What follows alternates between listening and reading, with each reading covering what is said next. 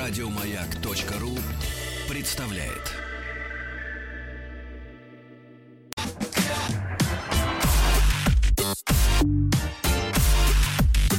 Сергей Стилавин и его друзья на маяке. Да, и мои друзья. Здравствуйте, товарищи. Здравствуйте, Владик. Здравствуйте, Да. Сергунец. Ну что же, что же, прекрасная сегодня будет у нас солнечная погода. Да. Дай бог. Вот. Слушайте, ну и вы знаете, поскольку э, вот несколько дней назад э, проводили, я бы сказал так, вы проводили Гарика в наш клуб в Форте. Да-да-да. Вот, потом, учитывая, что и, э, так сказать, Паше 43, вот, и, и Ванечке 43, и Диме 55, да, то я понимаю, что одна надежда-то на молодежь. А молодежь у нас, она начинается с скольки лет? А как начинает говорить, так и молодежь, правильно? да. Вот. А заканчиваться она вот заканчивается где-то в 40. А да. заканчивается, мол, как заканчивает говорить, так и заканчивается Да, молодежь. так вот, значит, нашел тут сегодня с утра, сидел в кабинете, Так. обнаружил, обнаружил, значит, э, запись в Инстаграме мальчика прекрасного. Значит, я смотрю, только меня лично вот начинают смешить только эти люди, потому что взрослые, они, понимаешь, они хотят денег. Они хотят денег, и они шутят за деньги. И это видно. И это, и это не то, что видно, это видно, что деньги это желание уже на дали. экране слишком ярко. Да.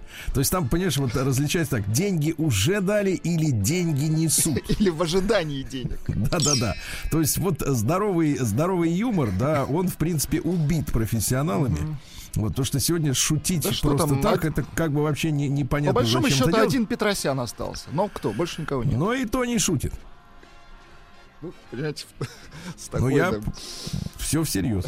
Так вот, значит, друзья мои, э, и вот э, представьте себе, я же буду сейчас вам аудиодорожку давать Да, слушать. да, да, да.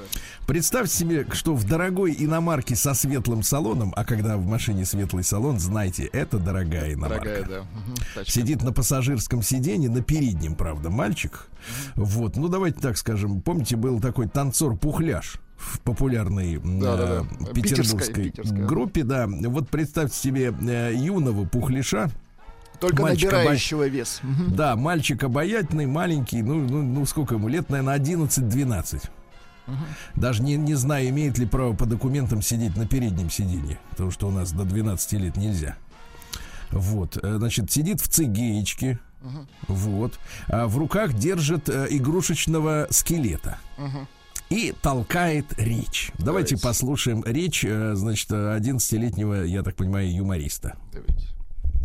В общем, надо все обиды отпустить из себя, точнее, выбросить из себя. И вот, друзья, откройте глаза.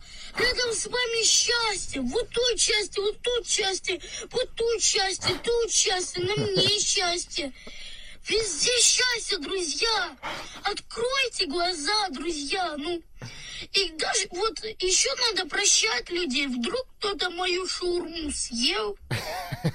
А, я, не- конечно, бы понервничал. Ну, я бы его простил. Ну, но это не очень нормально, когда мою шаурму кто-то съест. Но надо прощать. Даже мой Петя, скелет Петя, он же даже бы простил. Ну, такой Ну, замечательный. да. замечательно. Замечательный, да, мальчик. э, Вот не знаю, как его зовут, но восходящая, восходящая звезда, который кричит Гарику: Гарик, двигайся. Подвинься, да. С дороги, Гарик. Сергей Стилавин Шел вам щенок, а ты и его друзья.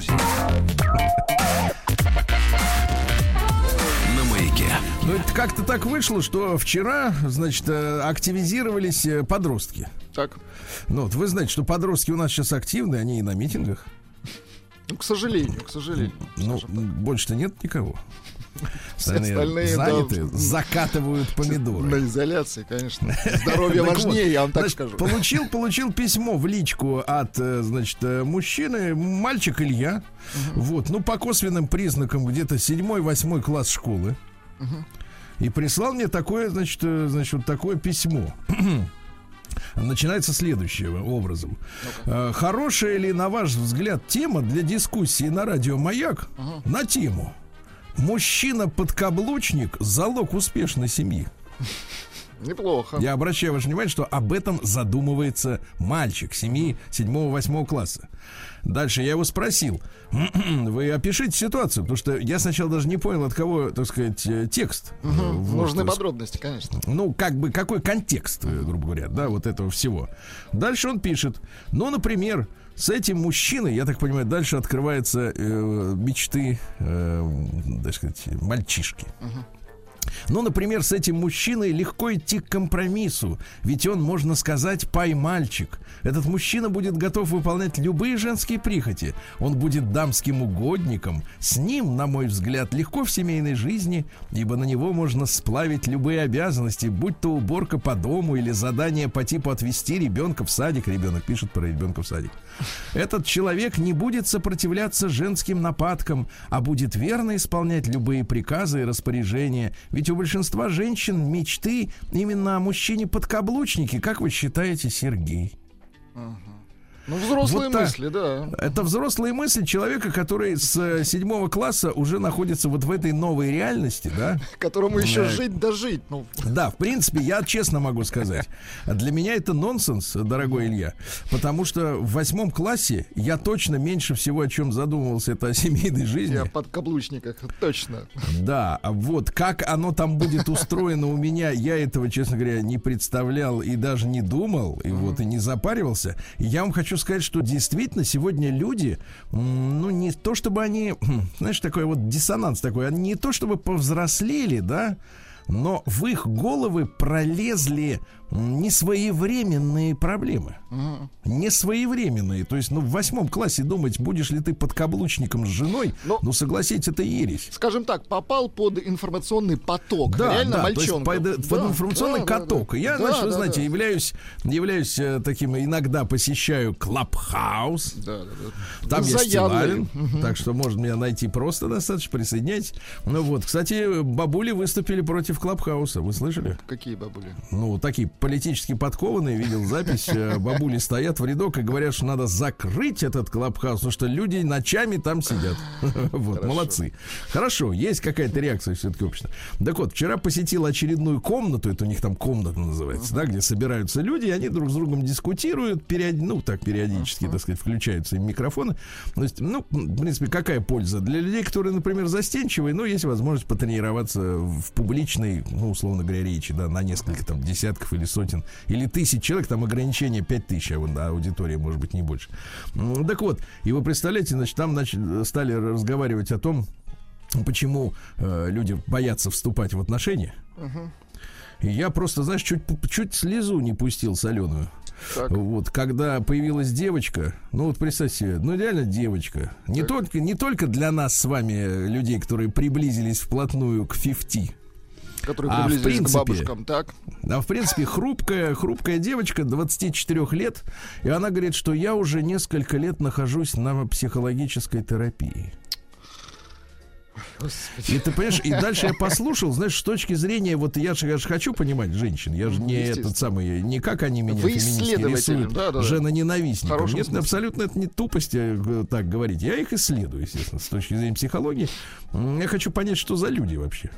Вот. И ты представляешь, я там послушал Так. полтора часа, значит, вот эти все разговоры, и я понял, что там такой, такое кошмарное какое-то вот, ну, там собрались люди, понятно, по, по определенными, как бы, так сказать, э, э, складом характера. Но, тем не менее, а вот э, абсолютно большинство из них нарисовали передо мной картину такого катастрофического... Зас- нет, засилья каких-то лишних мыслей относительно личной жизни. То есть они э, постоянно используют э, слово осознанность, Да. прорабатывать, строить семейные отношения, значит парятся, думают об этом. Одна договорилась до того, что я, говорит, э, э, пару лет, говорит, красивая девчонка, я, говорит, пару лет еще не буду в отношениях, потому что я не могу быть наедине с другим человеком, самим самой собой. А если я буду, так он испугается и убежит. А, а прикидываться другой я не хочу. И они, они, они, они подходят к отношениям с таким, знаешь, вот я бы сказал так, вот есть генеральный план развития Москвы.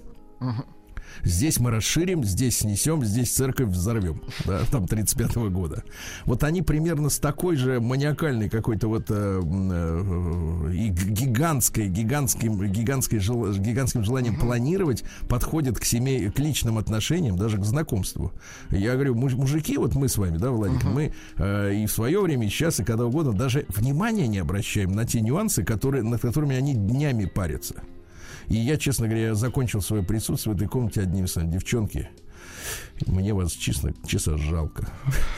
Вы столько времени, понимаешь? Ну, И конечно, вот ужас, если, но если бы, но если бы, я вот те- тебе честно скажу, я этого им не сказал, не хотел обижать, но сейчас скажу, если бы они действительно занимались каким-нибудь делом, Увл- Увлечены были чем-то совершенно точно. если бы они хотя бы точили снаряды, Ну, да, это совсем уж плохая история. Это совсем хороший ну, пример, согласен. Но да-да-да. если бы они действительно занимались Были делом, я думаю, что конечно. людям, людям в 24 года много, много лет уже к этому моменту ходить, лечиться э, к психиатру, исправлять гештальты и прочие заморочки, вот реально не Это пришлось бы, безделья, ребята. я согласен. Ребята, мне кажется, вот эти все посудомойки, стиральные машины, Значит, эти э, скороварки всякие и прочие дела, это еще только начало. Представляете, дальше роботы будут делать уже все. И свободного времени будет столько, что люди начнут копаться в какой-то такой фигне в, в своей голове. То есть порождать ее, страдать от нее, лечить ее и снова себе в голову заносить очередную заразу. Но это хорошие новости для Анатолия Добина. Конечно. Работа есть. Работы прибавится. Это точно. Сергей Стилавин и его друзья. На маяке. Ну, давайте теперь э, вспомним про наш раздел э, Комитет противодействия сволоте, потому что сволота не дремлет, она Так. изобретает все новые способы ошкуривания добропорядочного гражданина.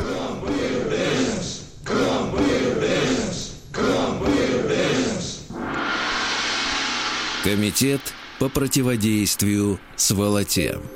Итак, письмо получил от Екатерины. Э, Прям ночью получил. Э, Сергей Валерьевич, Владуля, доброго вам утра. Неожиданно у меня появилась информация в рубрику «Комитет противодействия сволоте». Здесь мы с вами, друзья мои, э, делимся э, новинками из э, с рынка мошеннических схем. Как хитростями. людей обманывают, да. Да-да-да. Надеюсь, кому-нибудь она будет полезна, пишет Катя. Приходит ко мне письмо, а дальше в кавычках с сайта госуслуги. Извините, Сергей Валерьевич. Марат, вы та- туда попали, мы вас видим, мы читаем ваши сообщения. Можно ус- успокоиться. Продолжайте. Приходит, э, приходит, очень дорогой слушатель, приходит ко мне письмо с сайта госуслуги. Так. Мол, уважаемая Катерина, а вы знаете ли, что можно на нашем сайте проверить, положены ли вам какие-нибудь компенсационные выплаты? Так. Вот вам ссылочка, сходите, проверьте. Так как письмо было очень похожим на то, что приходит обычно с госуслуг, ну, при, при- приложены сканы, в принципе, вся архитектура сайта, все цвета, все шрифты, все такое. Ну, с всё которой это такое. несложно, конечно. Единственное, что я вам скажу, Владик, э, значит, название сайта следующее. Сейчас прочту, оно не очень, не очень, э, так сказать, большим шрифтом. Э, compensermc.work. MC Компи. Домен work. Хорошо. compensrmc.org, да. Так вот, значит, сходите проверьте. Так как письмо было слишком похожим на то, что приходит с госуслуг, я пошла по ссылке, но сайт открывается совсем не госуслуговский. А дальше больше. Вводишь свои ФИО, дату рождения и вуаля! Государство тебе должно более 260 тысяч рублей. Прекрасно. Но в это может, может поверить только самый наивный Да-да-да, Буратино, не да, каждый Владик? может поверить. Хотя хочется. Надо, хочется даже, знаешь, в окно выглянуть. э, То, где я? Такие калачи, там? как мы, Сергей Валерьевич, скорее вот так Нет, нет, отреагируем. а флаги какие на зданиях? Да-да-да, Вот так мы реагируем на подобные письма. Вот так. Не веря в такие щедроты, я решила проверить, что же будет дальше. А там все просто. Для регистрации заявления нужно оплатить пошлину. Логично. Ну, то есть, когда вам хотят заплатить, вы сначала должны должны, сами платить, заплатить. точно. Понимаете, да? Это же как в личных отношениях. Сначала ты, значит, вваливаешь в них, потом получаешь отбратку. Правильно? Все как, все как в жизни, конечно. 375 рублей. Сами понимаете, где 260 тысяч, Ну, деньги-то и небольшие, где, ну что и вы. где 375, понимая, значит, понимая, что передо мной очередной развод, я попыталась найти постановление, на которое ссылаются эти добродетели. Естественно, ничего связанного с компенсациями я не нашла. Предлагаю скриншоты письма. Опять же, сайт еще раз, ребята, вы обратите внимание, с какого сайта, самое главное, приходят эти сообщения. Это та же самая бодяга, как и, например, в Инстаграме, когда вам хотят, мне, мне, мне постоянно хотят взломать пароль на Инстаграме, в Инстаграме, Да, да, мне да, да, присылают кстати. письма с каких-нибудь там securityinstagram.mask. А письмо следующее. Нам очень жаль, что вы не смогли войти в свой аккаунт. Ага, да-да-да. Вот, значит, еще раз. Компенсврн. Ну, в общем, э, следите за домен, ну, этими доменными именами, за адресами. Вот. А также, значит, и адрес электронной почты, с которого это все приходит, э, с э, доменного имени а- agioslogos.ru.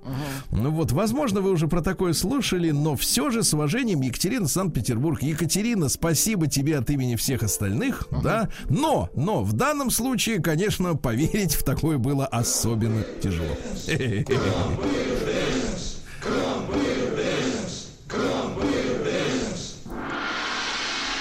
Комитет по противодействию сволоте. Да, ну и наконец прислали мне вчера э, вырезку. Вырезка? Нет, нет, не мясо. Вот. Вырезку прислали э, из, значит, с форума, где собираются, ну, я так понимаю, мотоциклисты. Есть такое, знаешь ли, двухколесное братство.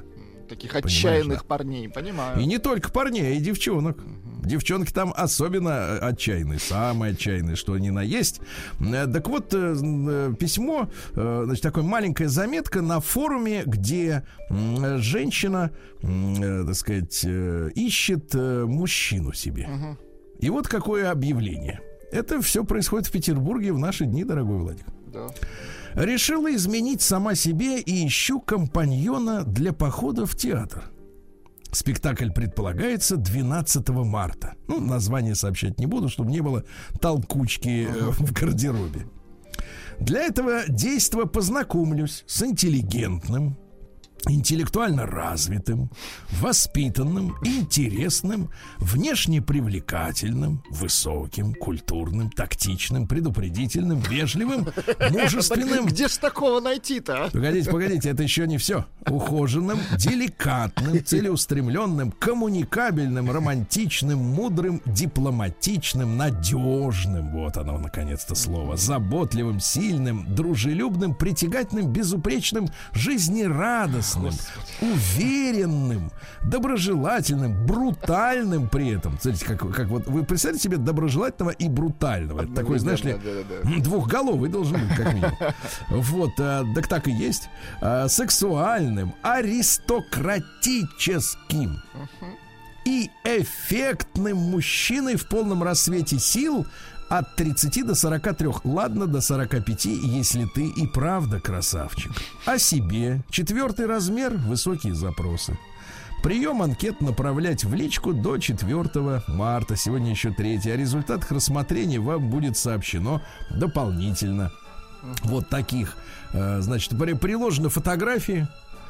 Вот, э, ну, насчет размера не знаю, там кожаная куртка. Нет, Э, это нужно, да, измерять все. это же мотоциклисты. Не дай бог Ну, она У обманет. них доспехи, ты понимаешь, там Естественно. не поймешь. Вот, но такая, Щитки. я скажу так, лицо запомнить сложно, потому что таких много. Вот, ничего такого. Да, ну вот требование следующее. Вот вы, Владик, действительно так вот на себя-то глядя, э, вот Нет, такими я ни в словами. коем случае. Не-не-не, я не потяну. Да мне кажется, и вы тоже не потянете. Хотя, если споете песню, может, и потянете.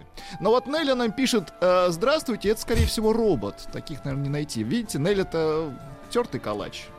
А вот Нелли, сердцем да, чувствует. Нелли виднее. Да-да. Вот такая история, ребята. Так что, если что, вы знаете мой адрес стилавинсобачка.бк.ру. Милости просим, присылайте, так сказать, наблюдения за жизнью. Будем рады прочесть в эфире. День дяди Бастилии пустую прошел. 80 лет со дня рождения. Ух ты, а ей уж 80. Каждый день. На радио Маяк. Друзья мои, сегодня у нас 3 марта, и сегодня праздник, о котором, может быть, даже многие не слышали. Так. Сегодня День мор- морских военных частей Министерства внутренних дел России. Внутренних дел, ничего себе. Оказывается, и такие есть. А если, например, на круизном лайнере Дебош? Мгм. Подлец Чё? какой-то найдется. Да, что делать? Чтоб а он там, понимаешь, в море. Да. Прищучить. Мгм. Тогда туда вылетает что? Нет, Да- не даже вылетает. такая выходит, Катер. выходит туда, наверное. Катер выходит. И все. Сегодня день памяти князя Игоря, помните, да? Руководитель один наш, да- давний. Э, Международный день охраны здоровья уха и слуха. Хорошо. А слух без уха он никак. Вот именно. Да вы его ухи берегите. На- а если серьезно, Нам ребята, без вот- ушей хана, Сергей Валерьевич. мне И, и, и мне тоже. Ну, понимаю. Вот, э, хотя уже, в общем-то, натренировались и говорить, да, вот так вот. Понимаем, что произносим. А, Вот, э, дело в том, что я хочу сказать нашим слушателям, э, ребят, а очень внимательно относитесь к тому, какие наушники вы покупаете, например, своим детям. И сами, если в них ходите постоянно, потому что Ну, есть такие. Да, на- экономить Сегодня. на этом не стоит, абсолютно. Дело в том, что есть такая вещь, музыка это давление звука. Вот. И чем хуже наушники, тем давление больше. И изнашивается перепонка. И, в общем, к сорокету, если вот начали в детстве в ушах, к сорокету будете уже глухими, это точно. Э, Поэтому не скупить на дорогие наушники. Лучше всего, если они будут полноценными, да, не вкладываться в раковину, а просто надеваться на, ну, сверху, да. Вот. Э, Тут такая история. Надо смотреть на, на звуковое давление. Э, Всемирный день писателя сегодня. Ну, писатель что? Писатель пишет. Пишет. Мгм. А Всемирный день дикой природы сегодня. Вот. э, Я тут, э, вот видел кота, который уходил куда-то в поля. Э, Дикий кот это рысь. Мгм. Дикий кот, но маленький. А, день без плохого обслуживания. Ну, Ну, вот, это ну, то есть- фантастика. да, да, да. А, день грузинской матери. Хорошо. Мне послышалось День осво- мафии. Мгм. Нет, нет, день освобождения Болгарии от османского ига. Вот. В Японии сегодня праздник э, девочек э, Хина Мацури. А, дело в том, что так называются куклы Хина. Вот это, значит, там и молебны, и куклы спускаются по реке, понимаете, выставки богато одетых кукол проходят сегодня, да, М, вот, ну и что, э, украшают и комнату девочки, ну то есть вот э, э, маленький женский день сегодня в, в Японии, Прекрасно. да, день завтрака на рабочем месте. Вот у вас хорошо. это сложная задача, у вас пульт, там много могу переключателей. Если вы его заляпать. Обсвинячите, то он, в принципе, работать не Перестанет будет. работать совершенно Мгм. точно. День разговора от третьего лица.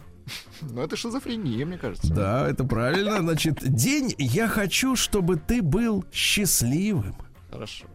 Почему-то в оригинальном варианте, э, значит, ну это понятно, английский праздник э, переводится как «хочу, чтобы ты была счастливой». Но в английском языке нет э, родов у такого рода слов, да, поэтому, в общем-то, я перевожу как мне лучше.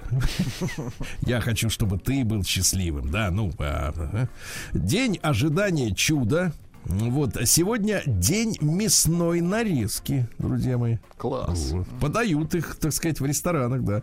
Ну вот сегодня день коктейля «Московский мул». Знаете такой коктейль? Нет. Оказывается, популярность этот коктейль начал набирать после бума, э, после начала бума потребления русской водки в США в 50-х годах. Вот название связано, а теперь внимание, с ассоциацией водки и русской культуры у американцев. Они не думают, откуда в России мулы. Вот, помесь, понимаете ли, лошади и осла, да. Они, их это не парит, они представляют, что вот, в принципе, водка, и значит сразу мулы. Что Да. вся Россия построена на Да, мулами. так вот, да, да, так вот с помощью этого коктейля, кстати, в свое время, в начале 40-х, они, американцы, решили проблему с перепроизводством имбирного пива. То есть, по большому счету, это ёрш. Это 45 миллилитров водки, Так. 150 миллилитров пива. 10 миллилитров сока лайма. И ты отдыхаешь. Да прекрасно. Это, да, Йорш. да. Они Да, называют московский мул. Да, ну и пару, пару еще праздников. Во-первых, день под названием «А что, если бы у животных были пальцы, как у людей?» Прекрасный праздник. Да, и, наконец, овсянки покинь сани. Сегодня русский народный праздник. Главное, главное блюдо сегодня каравай, вот, который посвящали солнцу. Вот, э, с этого дня весна все больше вступала в силу. Крестьяне наблюдали за животными. Если пролетела чайка, то скоро ледоход. А если встретишь в лесу белого зайца, который еще не полинял, значит снег обязательно выпадет. Ну и в этот день, ребят, можно увидеть первых бабочек-крапивниц. Это наши такие ры- ры- рыжо-коричневые бабочки, так что будьте внимательны, не задавите. Праздник каждый день. Что ж, товарищи, в 78 году в этот день началась эра Сака. Э, Для Еще раз. приличия ее называют Шака. Вот, э, из ю- Шакалака-бум. Так? Да, да. В Южной Индии все эта история идет. В единый национальный календарь Индии вошла. Вот это самая шакская эра. Так. Э, Вот она, э, значит, ну что, началась, и когда закончится-то непонятно. Не скоро, ребята, не ведь скоро. А в 1067 году первое упоминание в летописных хрониках города Минска, столицы Республики Беларусь. Шлем братьям привет. Привет, Да. пламенный. А, ну что же, э, сегодня у нас еще интересное событие, товарищи, конечно же, оно было в истории, я отматываю. А в ши- в 13 году э, Земский собор присягнул 16-летнему Михаилу Федоровичу Романову. Понимаете, да? Очистили Москву от поляков, ну, зачистили по полной программе. Ну, Вот. Ну и пригласили в Москву приехать выборных. э, Человек по 10 от одного города, чтобы государя обирать. Обирать в Не каком смысле? выбирать, а обирать. Вот тогда так говорили, понимаете, да? Вот, ну и все, конец смутному времени. Ну и обобрали в результате, да? Обобрали, по В 1709 году Андреас Сигизмунд Маркграф родился. Это немецкий химик, э, активно использовал микроскоп, обнаружил кристаллы сахара в сахарной свекле. Понимаете, да? А Молодец. затем и экспериментально добыл из нее сахар. Ну и, в принципе, в наполеоновской Франции начали строить свекольные заводы, и не надо было закупать у фраеров ушастых южноафриканских сахаров. Куба правильно? Goodbye, короче. Да, да, да. Ну вот молодец, спасибо ему. А, в 1802 году в Вене опубликована лунная соната Бетховена. Есть у нас наблюдатель. Давайте-ка сегодня на секунду-то. Да. А посвящена она 18-летней девочке Джульетте. Он давал э, Джульетте уроки музыки, был в нее влюблен, она была графиня, хотел на ней жениться, а она э, отдавала предпочтение композитору Венцелю Галенбергу и в итоге вышла за него замуж, дурочка. Ой-ой-ой. Ну, давайте послушаем в аранжировке, да? Клейдерман наяривает. Да, представляешь, человек увековечил женщину, а она другому отдана. Да. Сегодня э, в 1813-м Наполеон, Британия э, заплатила Швеции за отказ от союза с Наполеоном. То есть можно, оказывается, брать-то деньгами. Точно. Так, да.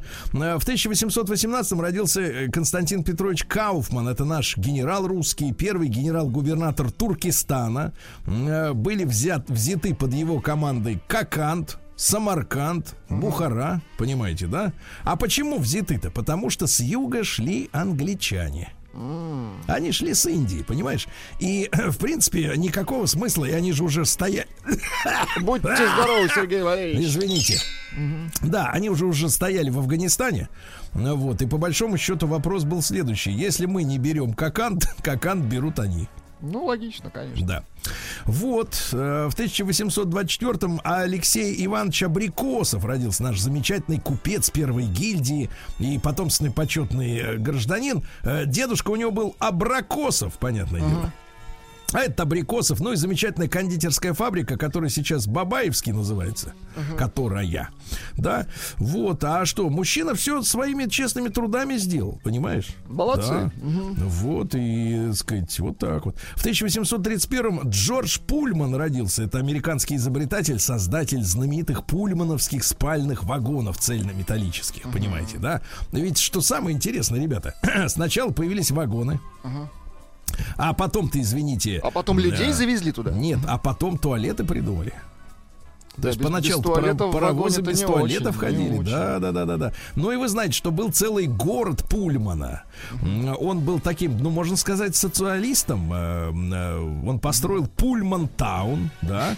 И там жило около 6 тысяч э, работников.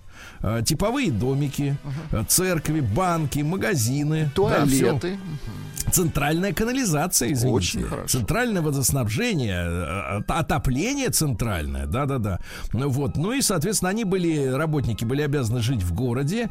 Э, Несмотря, кстати, на то, что можно было рядом и подешевле найти жильишко. Алкоголь был под запретом, Владик, в городе Пульмана. Потому что То вот есть вагоны строили насухо. Насухо. Насухо, да, да, Потому что да. туалетов не было. Да, да, да. Вот. Ну и, соответственно, э, и э, ярким эпизодом работы этой компании стали проводники. Это их называли Пульман Портерс. Да. На эту работу принимались только негры. Только негры. Тогда так нормально было говорить в Америке.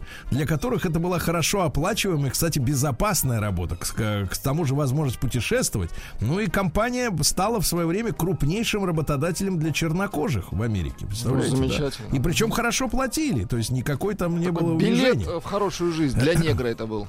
Да, билет в один конец, да. Только в хорошую жизнь. Обратно не Нет, они как раз негры без билета, потому что они там работали. Правда. Безбилетники. А сегодня же в 1837-м две, два события произошли. Во-первых, Томас Краппер изобрел сортир современного образца со сливом. Умница. Вот, потому что иначе Очень удобно. Да. Мгм. А в тот же день США признали независимость республики Техас. Ну, Техас это мексиканское название, Слушайте, ну потому что территория отжали отщепана. они, ну с- Да, серьезно, американцы, отжали. понятно, говорят Тексас, да, но Техас это мексиканское название, поэтому оно у нас и закреплено в языке. Но я надеюсь, что еще раз Техас выйдет на политическую арену, да. А Сегодня в 1845-м Георг Фердинанд Кантер родился. Это немецкий математик, основоположник теории множеств. Ну, человек, который сделал достаточно много, чтобы ваши мозги сейчас закипели, я сейчас я вам прочту. Кстати, в адрес э, Кантера мелькали иногда такие эпитеты, как научный шарлатан, развратитель молодежи. А так говорили люди, которые не понимали, что он изобрел. Да. Так вот, а теперь сейчас, сейчас я вас развращу, Владик. Давайте. Понятие множества обычно принимается за одно из исходных аксиоматических понятий, то есть не сводимое к другим понятиям, а значит и не имеющее определения. Очень хорошо. Про- про- Просто получаю удовольствие. Надо вам дырочку просверлить, чтобы пар выходил иногда. Дырочка уже, да. И клапанок такой, Клапанок знаете, клапанок. Так- так- такой же клапанок, как и у вас. В 1847-м Александр Белл, вор, ну его называют американским Ну, изобретателем, вор, но да. в последние по- несколько лет назад, там, может быть, даже уже лет 15, э, выяснилось, что он украл э, систему телефонную, да, и выдал за свое изобретение. Ну, как э, работал по, по методике товарища этого Томаса Альва Эдисона Мгм, в патентном бюро. В 1860-м Алексей Евграфович Фаворский, это наш замечательный химик-органик, он создал целую школу химиков-органиков, понимаете? Я вот вам прочту А тоже название. органики, это как? Это когда вот так. зацветает, А да? вот слушай. Действие металлического натрия на этилпропилоцетилен. А? Класс. Класс. Или статью написал о диметилоцетилене и его, и его тетрабромюре. Слушайте, а ведь сейчас это все подсудное дело. Тетрабромюр? Конечно, за Да все не, это можно вроде сесть. вывели там. День дяди Бастилии пустую прошел. 80 лет со дня рождения. Ух ты, а ей уж 80. Разный, каждый день. Радио Маяк. Радио Маяк. Минуточку, товарищи. А В этот день, в 1861, то есть мы сегодня должны отметить очередной юбилей. Это получается сколько лет так? 40, 60, 160 лет назад Александр II отменил в России крепостное право. В этот день. Во как. Вот вы как, из крепостных? Да черт что знает. Значит, из крепостных. Наверняка. Да, но хочется Слушайте, ну моего думать... э, прадеда раскулачили, кстати, так на минуточку. Нет, нет, раскулачили это потому, что он нажил. А вот я имею в виду до Да, скорее всего, и 1861. крепостных, конечно. Конечно, конечно. Ну а что, графьят все должны были выехать. Да, да. гравьев-то не осталось уже. Выели. Вот. э, Сегодня в 1875-м премьера состоялась в Париже оперы «Кармен» Жоржа Бизе. Автора обвинили в безнравственности, понимаете, да? И речь была следующая. Э, Значит, э, вы привели ваших дочерей и жен, чтобы доставить им приличное, достойное вечернее развлечение. Что испытали вы при виде этой проститутки, которая из объятия погонщика мулов переходит к драгуну, от драгуна к Тореадору, пока кинжал покинутого любовника не прекращает ее Слушайте. проститучей подо- позорной Слушайте, жизни. Это узнаю ваш, рецензия в газете. узнаю ваш стиль, Сергей Валерьевич. Ваш рецензия стиль. в газете, Да, да, да, была да. в парижской, да, Вы давайте. дайте вот чуть искусства. Ну, как-то игриво. Ну да, да, потому что ножом сразу раз и чик, все. А в 1878 родился Миней Израильевич Губельман. Вот, который потом сказался Емельяном Михайловичем Ярославским А, и э, стал председателем Союза воинствующих безбожников. М, Он знал, что ну надо тогда делать. это было модно в тренде, да. Не то, что модно, это было нужно. Вот. э, И вы знаете, да, там же история такая, что а, к, значит, э, вот на основе этого, этого безбожного общества э, выросло общество знания, которое потом породило аргументы и факты. Уже потом, в, в другие времена, когда уже безбожники, как бы так сказать, сидели смирно. Да. А в 1880-м Лев Владимирович Щерба, это наш языковед, э, ну, помните, да, ф- он знаменитую фразу упражнения придумал. Глокая куздра, штека будланула бокра и кудрячит бакренка. Ну, звучит Фраза создана для иллю... Значит, смотрите, зачем? А, Фраза создана для иллюстрации того, что многие семантические признаки слова можно понять из морфологии. Ну, то есть... э, Суффиксы, корни, там, а, приставки а, по отдельности могут и так дать смысл, э, хотя не называются конкретные вещи, да? Сегодня в 1889 на крохотном катке расположенном э, во дворе дома на Петровке, э, московский речной яхт-клуб провел первое соревнование название первого конькобежца России. Что самое интересное, э, яхт-клуб проводился с э, состязания, да? Победителем стал выдающийся спортсмен Паншин из Петербурга. Вот, он уже стал чемпионом Австрии на тот момент. Э, Вот, э, по кругу ездил и победил. Понимаете, Молодец, да? самого себя победил, значит. В 1895-м Владимир Левков, э, наш замечательный конструктор и создатель первого в мире катера на воздушной подушке.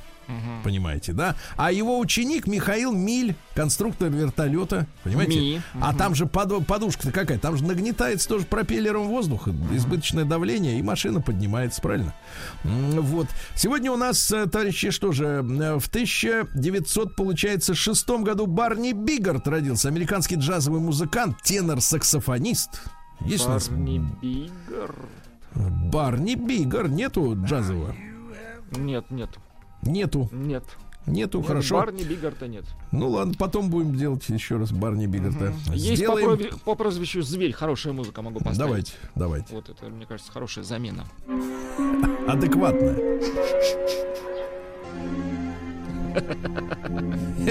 Хороший фильм, да. А Вот, сегодня в 23-м году в продажу поступил первый в мире, но в продажу в киоске Нью-Йорк Печать. Вот, поступил первый в мире новостной еженедельник. Он назывался Тайм, он есть и до сих пор. То есть до этого м, каждую неделю ничего не печатали. Или раз в месяц, или каждый день. Ну, в общем, как-то так, да. Вот, э, сегодня в 33-м Борис Николаевич Рычков родился. Пианист-импровизатор, руководитель джазовых коллективов, биг-бенда «Гармония», кстати. И он автор песни «Все могут короли», которую Алла Борисовна Да пела. вы что? А акварели это не он? И он по прозвищу «Зверь» написал. Давайте тогда еще по прозвищу. Давайте еще попробуем. Попробуем принять это. Да. А в 33-м в, в городе Потсдаме, и, наверное, поэтому символично, что Потсдамская конференция прошла в 45-м году именно в этом городе, да, Гитлер провозгласил образование Третьего Рейха. Э, По-немецки это так. Э, Значит, э, др... Сейчас. Др... Дри... Драй. Дритеррайх. Вот. Отвратительно звучит. Фу, даже, понимаешь, голосовые связки свело. Да. Вот, ну и вы знаете, что провозглашал Третий Рейх, да, полный раздел России на территории. И Гитлер неоднократно говорил о том, что такие слова, как «русиш», то есть русская, и вообще «Россия», «Русланд» следует запретить, заменить на «московская», «Московия» и «москали». Чувствуете, откуда поверил Откуда, да? да, да. А в 1934 году Джимми Гаррисон, американский джазовый контрабасист, работал с Джоном Колтрейном. Давайте. Да класс. Да. Прекрасно. Вот, э, в 45-м на Ялтинской конференции в этот день Советский Союз выступ- вступил в войну с Японией, которая, ну, вот, формально до сих пор не, за- не завершилась, да. В, 45, в 48-м Анатолий Степанович Бабий, наш джазовый музыкант, Ну-ка, контрабасист. Есть? Понятней, понятней, да. В, 8, в 58-м основан Зеленоград. Зеленоградцев с праздником, товарищи. В 61-м, ребята, сегодня 60. 60. Саше Иванову. Саша Иванову 60. Да не может Ронда. быть. Э, Вика, поздравляю. Поздравляем, очень хорошо. Ну дай чего-нибудь от Саши. Саша Иванов, да нет, у меня Саша. Хотите? Ронда. есть? Нет, Ронда. Нету? ну, Нет. Я тебя Тихо. недолюбил. Вот так это было. А, Серегу Роста поздравляю. В 65-м году родился Сережа. Да. Живет в Ну, Петербурге. Вот, Михаил Владимирович Мишустин сегодня отмечает 55-й день рождения. Поздравляем, правильно? Вот. Ну и что еще интересного? Ну и в 87 году в Москве э, представили журнал «Бурда» на русском языке, и наши женщины получили выкройки, чтобы сшить, как Слава Зайцев, как Карден у себя на дому. Правильно? Карден. Как Карден. Сергей Стилавин и его друзья. На Дорогие товарищи, напомню всем, кто проснулся, что вы проснулись в среде. То есть, извините, в среду. Сегодня в Омске, нашем прекрасном городе, минус 12 градусов. Правда, ощущается как минус 18. да.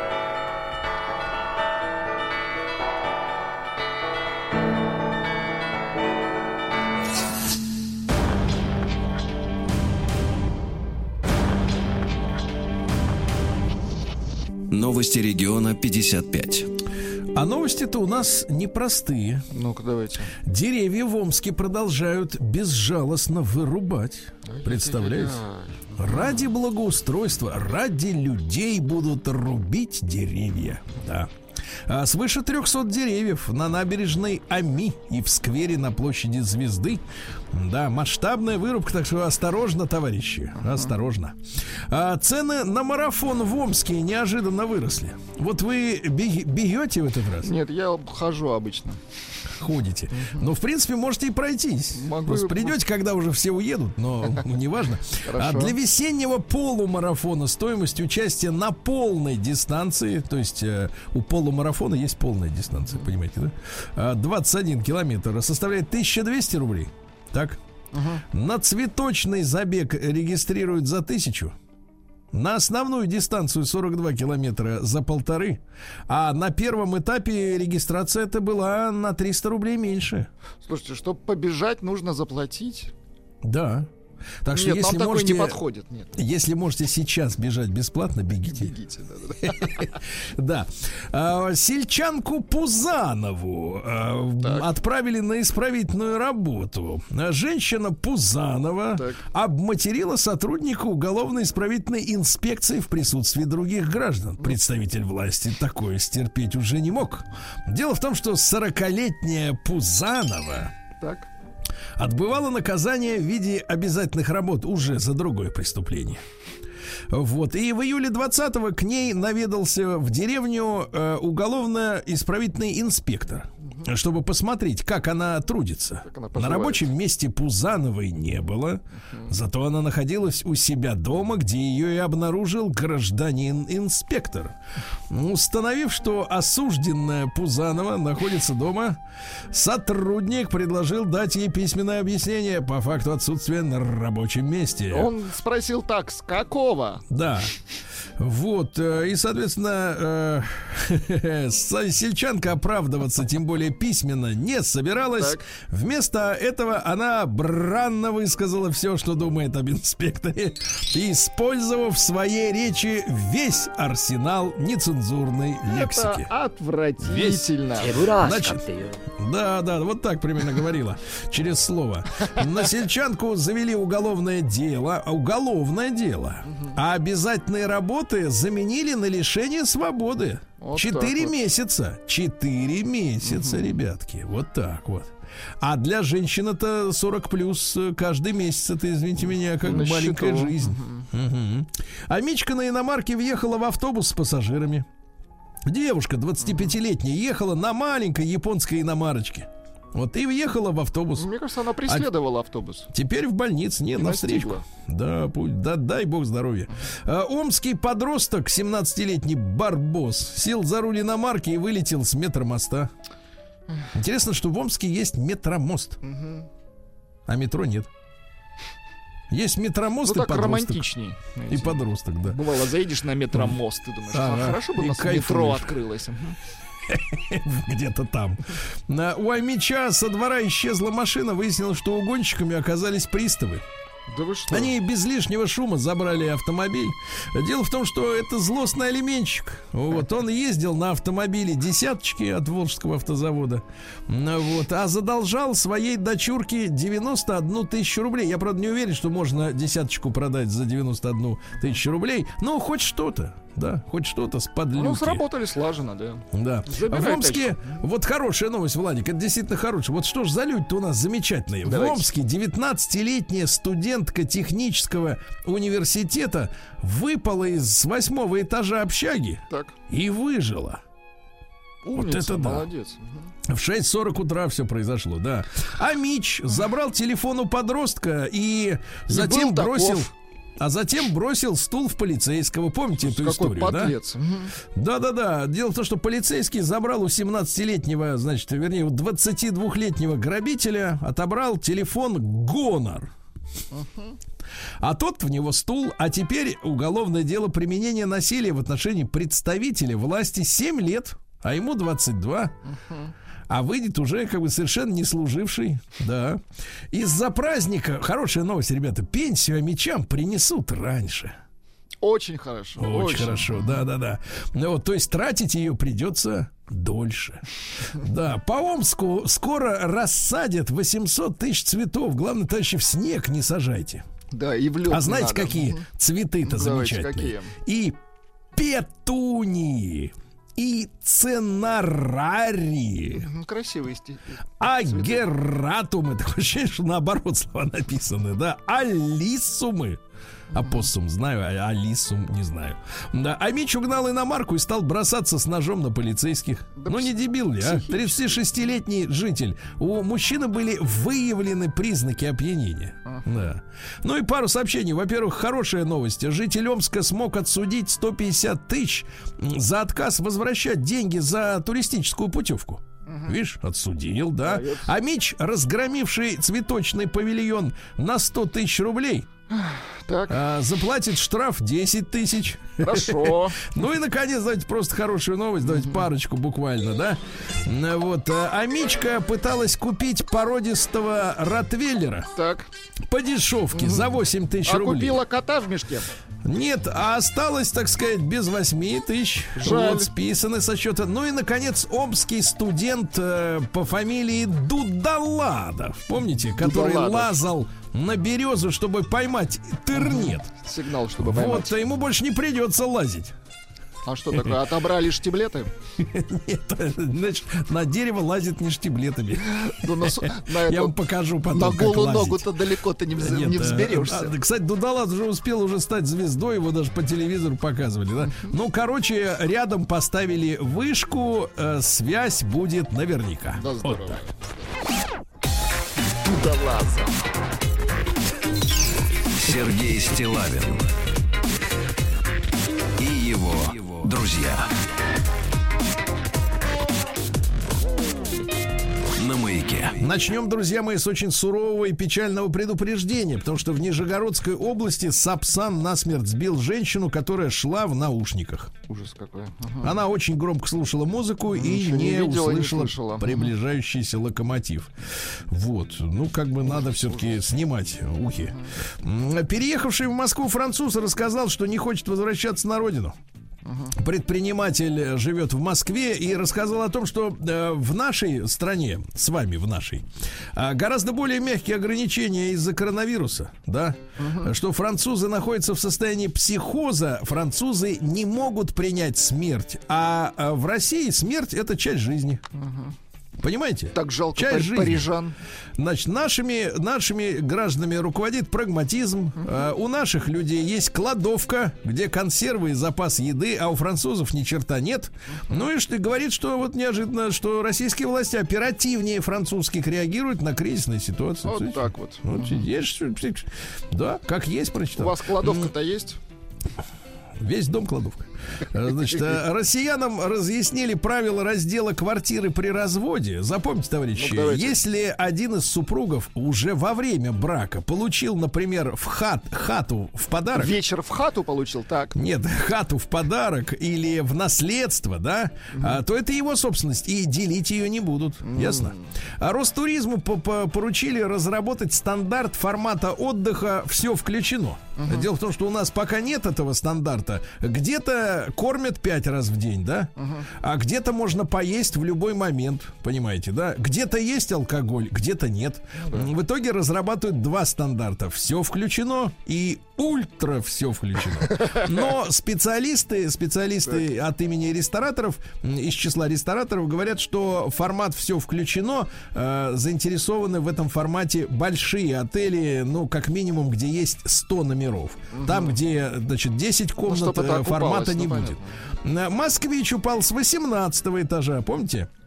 Мы про Москвич, девушку говорили. в смысле человек. А теперь человек, да, с 18 этажа э, в сугроб и выжил. Он упал в огромный сугроб на Беломорской улице. Спасибо большое дворникам, Сугробу. товарищи. Да. Опрос показал, каких подарков больше всего ждут женщины на 8 марта. Во-первых, конечно, плохо, что ждут. А- Вообще не надо ждать, так приятнее будет получить что-то. Ну и более 30 неожиданным. Мгм. 38% хотят ювелирочку, Владик. Ювелирочку, чтобы бряцало что-то, да. Экс-тренер Динамо Кобелев или Кобелев? Кобелев? Кобелев. Ударение не поставлено. Заявил, что женщины не могут разбираться в футболе. Ну, так нельзя. Ну как? Нет, нет, он говорит, что это не сексизм. так. не Ульти- сексизм. Ультимативно. Ну, Не нельзя. Ну, что сексизм. значит, Пусть не могут, и разбираются, всё, ну. пусть разбираются в гимнастике, в легкой атлетике, в фигурном катании и др. Вот. И в На- дыр. а, Психолог назвала худшие подарки на 8 марта. Самое худшее, ребята, это предметы личной гигиены. Это отвратительно. Самое худшее. А, Из, из хорошего. Первые подснежники в Москве расцвели в аптекарском огороде. Вот. Расцвели в, мага- э, в магазинах цветов. Ага, в России, в России появится интернет на коротких авиарейсах. Хорошо. А, стоимость от 5 до 25 долларов, поскольку оборудование для одного самолета стоит э, 500 тысяч долларов. А, будет неограниченный доступ, например, к мессенджерам за 5 долларов. А 5 долларов, извините меня, 5,840, 400 рублей с куста. Ага. А в гидромедцентре отметили рекордное потепление на западе России. Псковская, Тверская область, Архангельск. Наши Везде очень- поздравления. Мгм. да, да, да. Вот. Ну и давайте, зафиксирован рекордный рост расходов россиян. Вы представляете, на 43% компьютеры выросли. Да, бытовая техника, электроника на 33%, понимаете, Слушайте, да? Ну и апгрейдятся люди. Мгм. да, ну и наконец э, о хорошем. А, три кота в Петербурге отправились на работу в культурное учреждение. Ну, замечательно. Ждали. Когда же наконец Работать начнут. Наука и жизнь. Друзья мои, в сервисе видеоконференции Cisco WebEx Так. э, появился перевод в реальном времени с английского на более чем 100 языков. Представляете? Вот это круто, кстати. Да, но это пока субтитры. То есть сниз, снизу идут, э, сказать, идет текст. Вот, есть бесплатная версия там из 10, по-моему, языков, в том числе и русский. Есть бесплатная версия, а там только монгольский. А если хотите все языки? Ученые предсказали катастрофу земной атмосферы. Дело в том, что э, Солнце э, повысит активность. А В атмосфере снизится содержание углекислого газа, изменится фотосинтез и всем кирдык. Ужас какой. Да. А, ученые смогли прочесть нераспечатанное письмо 18 века при помощи стоматологического рентгена, ну это называется периллюстрация. Да. А космический отель откроется в 2027 году на орбите. Ничего А себе. там смогут 400 человек э, в условиях искусственной ради... э, радиации, гравитации. А Вот, э, значит, они там в капсулах будут жить, там будут кинотеатры, тренажеры. Ну, конечно, куда еще полететь, чтобы на тренажере позаниматься? Только на посмотреть, орбиту. конечно, на орбите. Короче, отель будет в форме кольца и будет вращаться, чтобы создать искусственную, значит, понимаете ли, да, гравитацию, Ну, здорово. да? А названа неожиданная причина появления развитого мозга у человека. Сначала мозг был не нужен, потому что средняя масса млекопитающих составляла 500 килограмм, и они медленно бегали. Но когда млекопитающие стали становиться мелкими, Юркими. то, Мгм. да, понадобилась речь, коммуникации и развитый мозг. Ясно? Вот. Ну и давайте пару еще сообщений. Кефир из одуванчика и сибирскую картошку разработали белгородские ученые. Совершенно полезную, безо всяких сахаров и так далее и тому подобное. Ну, молодцы, молодцы в Белгороде, да. Там из смоквы делают, понимаете, да? А, Вместо сахара берут смокву. Вот. Плюс а, яблоки, айву, сливы. И ешь, и только молодеешь. Да молодцы. Молодцы. Смокла. Да. Как-то так. Новости капитализма. Да. вы Ну что ж? Папа Римский предрек новый всемирный потоп, понимаю. Ну, он Да. ученый. Да. Украинские депутаты от партии «Нам тут жить» отменили заседание, заседание из-за недосыпа. Из-за недосыпа. А, впервые цифровая картина продана за деньги. Цифровая, это как? 6 миллионов долларов выуч- вы, выручили на аукционе, где собственность э, картины и, и и факт картины цифровой защищено, м, защищено э, технологиями блокчейна. Бред. Да, да, да. Вот, ну, вспоминается сразу, как у Мерседеса есть э, такая функция э, часы элитные, то ли бриге, то ли еще какие-то нарисованные на экране. Вот вон тебе картина, давай флешку, 3 мегабайта, это она. Ага, да, да, да. А, да, французский модный дом Марин Серре, ну, не, не, не самый известный, может быть, но представил футболку с текстом советского гимна, понимаю. Хорошо. Вот, э, что интересного еще. 13-летний мальчик построил себе мини-коттедж. Э, Он все лето работал, скопил полторы тысячи долларов, это примерно 110 тысяч рублей, да, и построил себе коттедж э, 8 квадратных метров, э, кухня, гостиная, на чердаке спальня, там есть кондиционер, отопление. Ребят, за полторы тысячи долларов коттедж. Да. Ирина Шейк снялась обнаженной для журнала Вог. Надо посмотреть будет, как там она. это же искусство, наверное. Да, это Ирина-то она хорошая, нужно да. всем. Очень хорошая Ирина. Наш человек Она там. складная, да. Да, вулкан Этна начал плеваться камнями. Стоп, Жаль. камни. Да. Вот, ну и вот и все. Пойдем к, по- к России криминальной. Пойдем, Глубже пойдем, да. пойдем вглубь.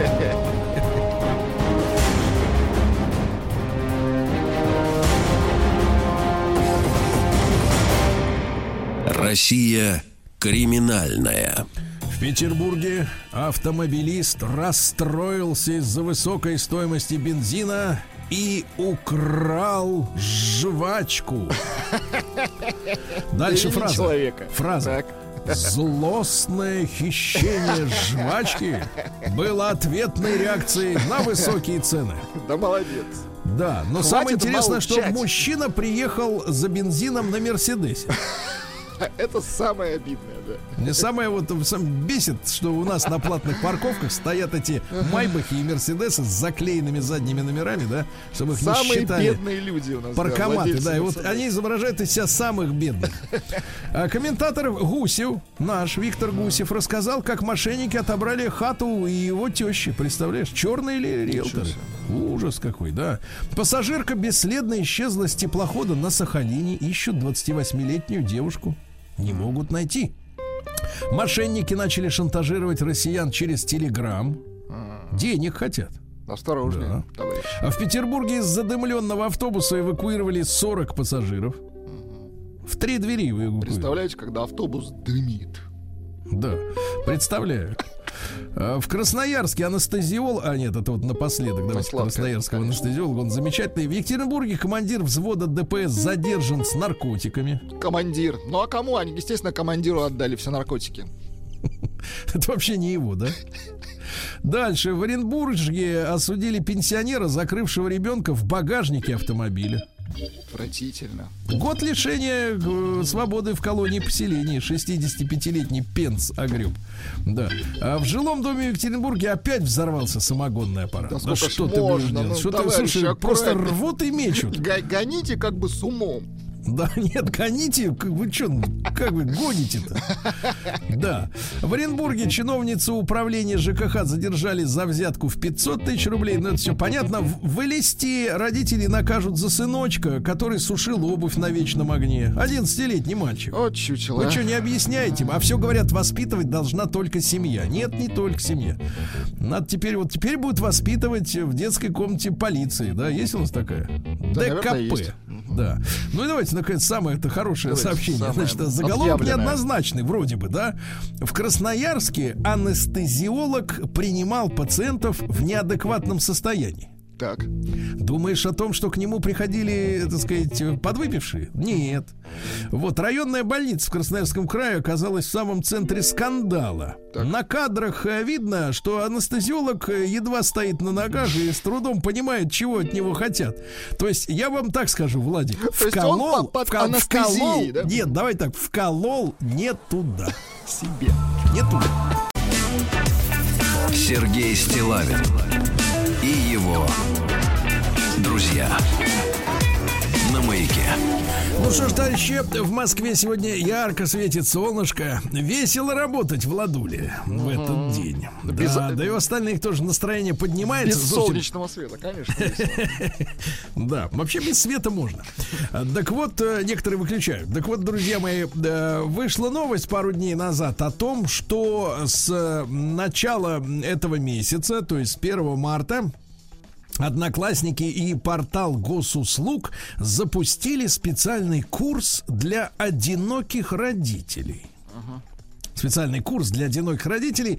Значит, они образовательный называют этот проект образовательным э, для родителей, которые растят детей в одиночку. Э, Мамы, папы смогут узнать. Ну, я сначала подумал, что действительно будут чему-то учить, но расшифровка следующая. Мамы и папы смогут узнать о разных видах господдержки о льготах, защищать интересы на работе, при разводе, при оформлении алиментов и тыр-тыры тыр-пыр, вот, но только не о том, как надо растить детей. Ну, я лично материалы еще не читал, но вот в этом анонсе, да, который там сейчас э, известие дает, я вижу, что в основном здесь собраны э, советы, как бы, как бы отжать, отжать полагающиеся У государства. Прекрасно. Да, да, нет, это тоже надо. Но мы же с вами понимаем, что да, растить и воспитывать детей это не только прокормить и менять труселя. Правильно? Даже, я бы сказал, в большей степени. Ну, хорошо. Э, хотя бы, хотя бы так вот, хотя бы такой, такая подмога одиноким э, родителям. Спасибо большое одноклассникам и порталу госуслуг. Ну вот, ребят, давайте мы сегодня вот что с вами сделаем. При помощи Телеграма, вы знаете, у вас есть Телеграм, это бесплатно. У нас есть Телеграм-портал, плюс 7967 103 5533. Отправляйте, пожалуйста, единичку, если вы выросли в полной семье. Давайте короткую, а, короткий такой вопрос, просто исследуем нашу аудиторию вот на этот предмет. То есть у вас, э, давайте так, э, вот до вашего совершеннолетия, давайте, до 18 лет, да, у вас были э, в доме, э, в доме и мама, и папа. Мама и папа, хорошо. Ну, конечно, и вы тоже, да, но вот они оба были и не развелись э, до вашего совершеннолетия. Двойка нет, к сожалению. Ну, либо вообще не помните там одного из родителей, либо, э, так сказать, развелись при вас, э, вот, и выросли вы уже с, с одним из них, да? Давайте, единичка полная семья, в итоге двойка э, неполная, да, ну, для общего понимания ситуации, да, как у нас с этим делом. Ну и большой разговор. Вы знаете, когда эту новость увидел, одноклассники и портал госуслуг запустили курс для одиноких родителей, ну, и у меня фантазия, как говорится, богата, я подумал, что действительно помогут как-то именно в воспитательных целях. Может и помогут, но пока что, видите, вот там советы в основном, как деньги получить. Совет Э, да любовь в основном. да, а вот давайте большой разговор. Давайте действительно, может быть, сегодня советами, как говорится, бывалых, поможем тем людям, которые действительно оказались в ситуации, когда растят детей в одиночку, да, и вот именно советами поможем детей, которые выросли в семьях, неважно, в полных, неполных. Давайте сегодня поговорим об ошибках, которые сделали родители вот в вашем воспитании. Как вам сейчас? Уж вы уже взрослый человек, да, а вот Владику уже, извините, немало. И, Владик, извини, но я помню твой магнитофон. Да, да, да. В шестом. да, ты будешь ши- снова, ты Я- будешь снова копытом Я рыть, был я в понимаю. шестом классе, когда стал, э, оказался в неполной семье, да, до шестого Да, класса. вот оказался в шестом классе в неполной. Я в 6 лет оказался в неполной семье. Но это для статистики. А большой разговор, ребята, еще раз. 728-7171. Вот э, давайте самая яркая ошибка ваших родителей, которую вы запомнили с детства. Да, что они сделали, или она, или мама, или папа отдельно, не так, неправильно, что повторяться не должно. Да, я не говорю о каких-то ужасах, но вот вы это запомнили и сейчас набрались, э, как всегда, смелости, набрали наш номер, извините за тавтологию, плюс 7967 103 5533, например, в WhatsApp написали, если трудно это голосом сказать. И, значит, вот рассказывайте об этом. Давайте Юру из Королева послушаем. Юрочка, доброе утро.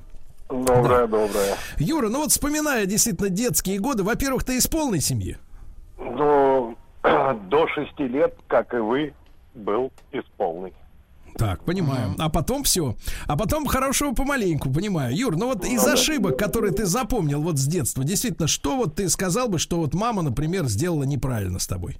Не, мама, мама, наверное, все делала правильно, а вот папа лупанул э, армейским ремнем, который вот с бляхой. Вот это вот мне, конечно, запомнилось на всю жизнь. И Ну, это жестко, да. Но это была его ошибка в плане выбора ремня с бляхой? Или, соответственно, так сказать, Не, у него- воспитания. или, у не него- за, или не за дело ты получил? э, в принципе, не задело. Потому что э, неправильно собрал модель самолета Так. и получил за это трендюлей.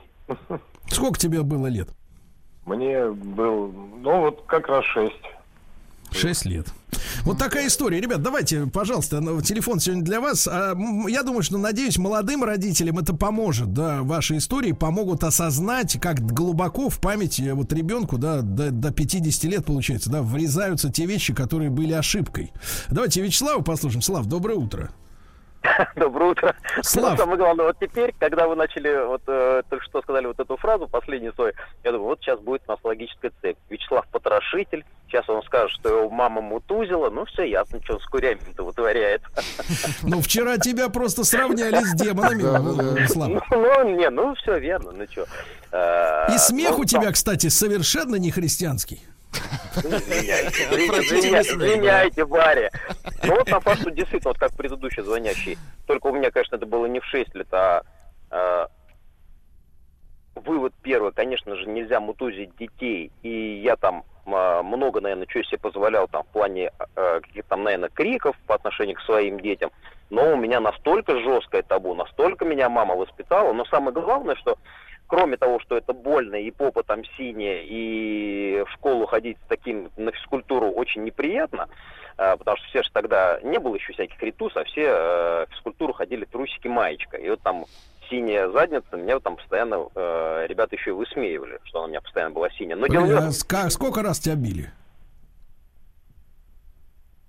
Как бы, вот в чем плохость, да, того, то, что ребенок, во-первых, видите, вот предыдущий звонящий сказал, что э, он понимал, что его вроде бы э, поколотил папа ни за что.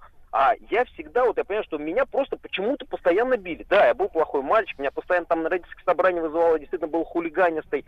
И ну, все были такие, все были абсолютно одинаковые, потому что такое были времена. безотцовщину я не вспомню, чтобы у меня кто-то в классе был с полной семьей. Практически все э, воспитывались матерями. А, поэтому все бесконечные прогулки, да, никто даже мысли не было сделать какое-то домашнее задание. Но я про другое хочу сказать, что... А вот когда меня мама... Я же достаточно серьезно занимался спортом, и я помню вот точно тот момент, мне уже лет, наверное, 14 или 15, в очередной раз мать берет ремень, замахивается, она пытается меня ударить, я так как уже... Э, а ты уже каратист? Нет, да, да, да, я э, дзюдоист. Я схватываю ее руку, и ощущаю, насколько она дохлая. Рука, мама. Потому что там против меня уже ребята серьезные выступали, я уже ушел в центральную школу, Цветной бульвар. И э, я просто ощущаю вместо жестких мужских рук, да, которые там э, сразу хватают тебя за кимоно и просто, ну, разрывают тебя вместе с этими тряпками, и тут я понимаю, что она же дохлая. А почему? И вот у меня такой вопрос, а почему я разрешал над собой издеваться все это время? Я же давно сильнее. И, видимо, вот это, да, вот психологическое давление, кроме физического. Наверное, это там тоже плохо. Но мама была не в кимоно. Да, хорошо, да. хорошо, Слава, спасибо, спасибо за откровение. Ну, теперь немножко понятно, действительно. Все-таки Слава вот думает, что мы начнем, а мы закончим да? с ним разговор с курями. Понятно, угу. что после такого-то куры это да. просто мусор. Да, давайте Валентину из Тулы послушаем. Давайте и женские истории тоже. Нам же с женщинами жить, да, Владик? Да, да, да. Вот, Валентина, доброе утро. Доброе утро. А у меня ситуация веселее. Хотела отправить сначала троечку, но решила позвонить. А, мои родители развелись в 11 лет, мои, а, но при этом они не разъехались, и это был просто полный трэш. То есть вот. они жили друг с другом? Они жили друг с другом на протяжении еще порядка 10 лет. Это ежедневные скандалы, это э, попойки папеньки, после чего скандалы перекладывались еще и на меня, и моего брата. Ну, соответственно, на маму тоже. Так что это было весело. Теперь я мать-одиночка. Валентина, а вы поговорили с ними уже во взрослом возрасте? Почему они не разъезжались-то? Зачем им это было? Я Обоим. поговорила, да, я прорабатывала это достаточно долго с психологом, но, видимо, не доработала. А, вот, и не поняла их. Они не утверждают, поняла. что ради нас жили. Вот сегодня, кстати, еще один приблудный психолог придет после uh 10. Будьте с нами. Ну, он такой потешный, да. Анатолий, да, Анатолий придет от боли и от горя. Да, давайте. Вот. Спасибо, спасибо, Валентину, большое за вашу откровенность. Давайте Наташу из Воронежа давайте. послушаем. Да, Наташ, доброе утро. Доброе утро. Да, пожалуйста. Хотела бы рассказать, э, я жила в полной семье. Папа, мама, старший брат. А, как бы претензии к родителям Совершенно никаких и никогда. Я родилась в начале 80-х, и а, когда, наверное, нужна была помощь родителей, их просто не было, потому что они работали круглые сутки. И, ну, они сделали, наверное, такой выбор. Спасибо им большое. Ну, то есть, то есть к родителям претензий нет, потому что их просто я не видела. В общем, помню, помню по фотографиям и записям на видео Хай 8, я понимаю. Значит, э, спасибо, Наташа. Да, ребята, единичка на номер плюс 7 967 103 5533 через Телеграм. Вы из полной семьи, два нет. Сергей Стилавин и его друзья на маяке.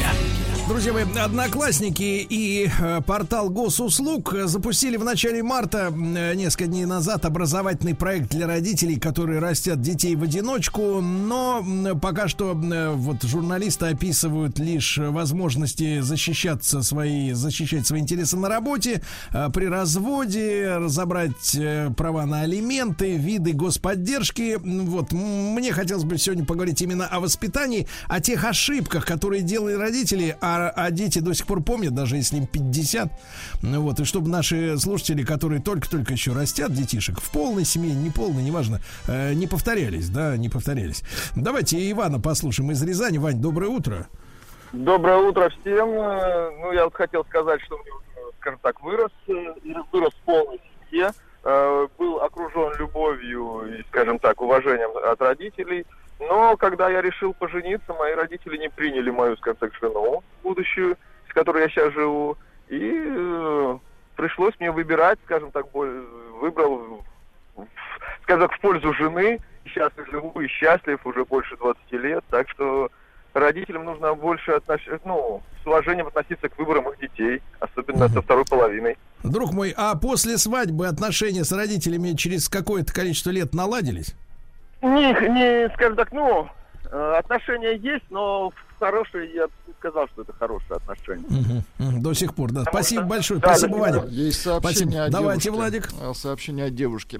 О, э, самая большая ошибка моей мамы в том, что она не разводилась с отцом. Она боялась быть разведенкой. Раньше это было оскорбительно. Мама надеялась на то, что он бросит, э, бросит э, бить. А, в детстве отец жестоко бил, пинал ногами, э, выбивал нам с сестрой зубы, таскал за волосы, бегал за, на- э, за нами с топором. Мы в сарае иногда ночевали. Ненавижу воспоминания о детстве, ненавижу родственников, которые могли помочь и не помогали. Т- Тяжело до сих пор. Оля из Алтая пишет. Ужас. Вот такая история, ребят. Ну, с- очень большое спасибо вам за откровенность, как всегда. Давайте Рустама из Тюмени послушаем. Ему 47. Рустам, добрый день, доброе утро. Да. Доброе утро. Да, у нас Да. еще утро. Э, В общем, э, я рос в неполной семье. И мама моя, в общем, очень жестко меня воспитывала и держала, что, что называется, в ежовых рукавицах. Но это все как бы так э, не запомнилось, но запомнился один единственный случай, когда я напевал, сидя у себя в комнате, песню из мультфильма «Большой секрет для маленькой компании». Там есть такая песня «Собака бывает кусачей, только от жизни собачьей». А в это время у нас гостил ее брат из деревни. Вот, он заглянул в комнату и сказал моей маме, Люда, смотри, он поет блатные песни, зэковские. В общем, я получил за это, и э, я помню свою беспомощность, когда я пытался объяснить, что это из мультика эта песня. Мама, не бей, это из мультика. Ну, в общем, ничего не получилось. И вот я хочу вот посоветовать молодым родителям, прислушивайтесь к своим детям, не бейте их просто так, потому что это очень сильно запоминается. А, Рустам, один вопрос. Сколько вам было лет, когда вы вот все это произошло? Семь лет. Семь лет. Спасибо вам большое. Андрея, послушаем, из Нижнего Новгорода. Ему 34 года. Андрюш, доброе утро. Да, здравствуйте. Да. Э, хотел рассказать, в общем, у меня, ну, тоже в неполной семье вырос. Э, отец погиб в начале 90-х, э, когда мне еще 4 года было. И, в общем, вот самая большая обида от матери, это, как ни странно, не то, что она меня била, это я даже с благодарностью вспоминаю, а то, что она как-то старалась очернить память об отце.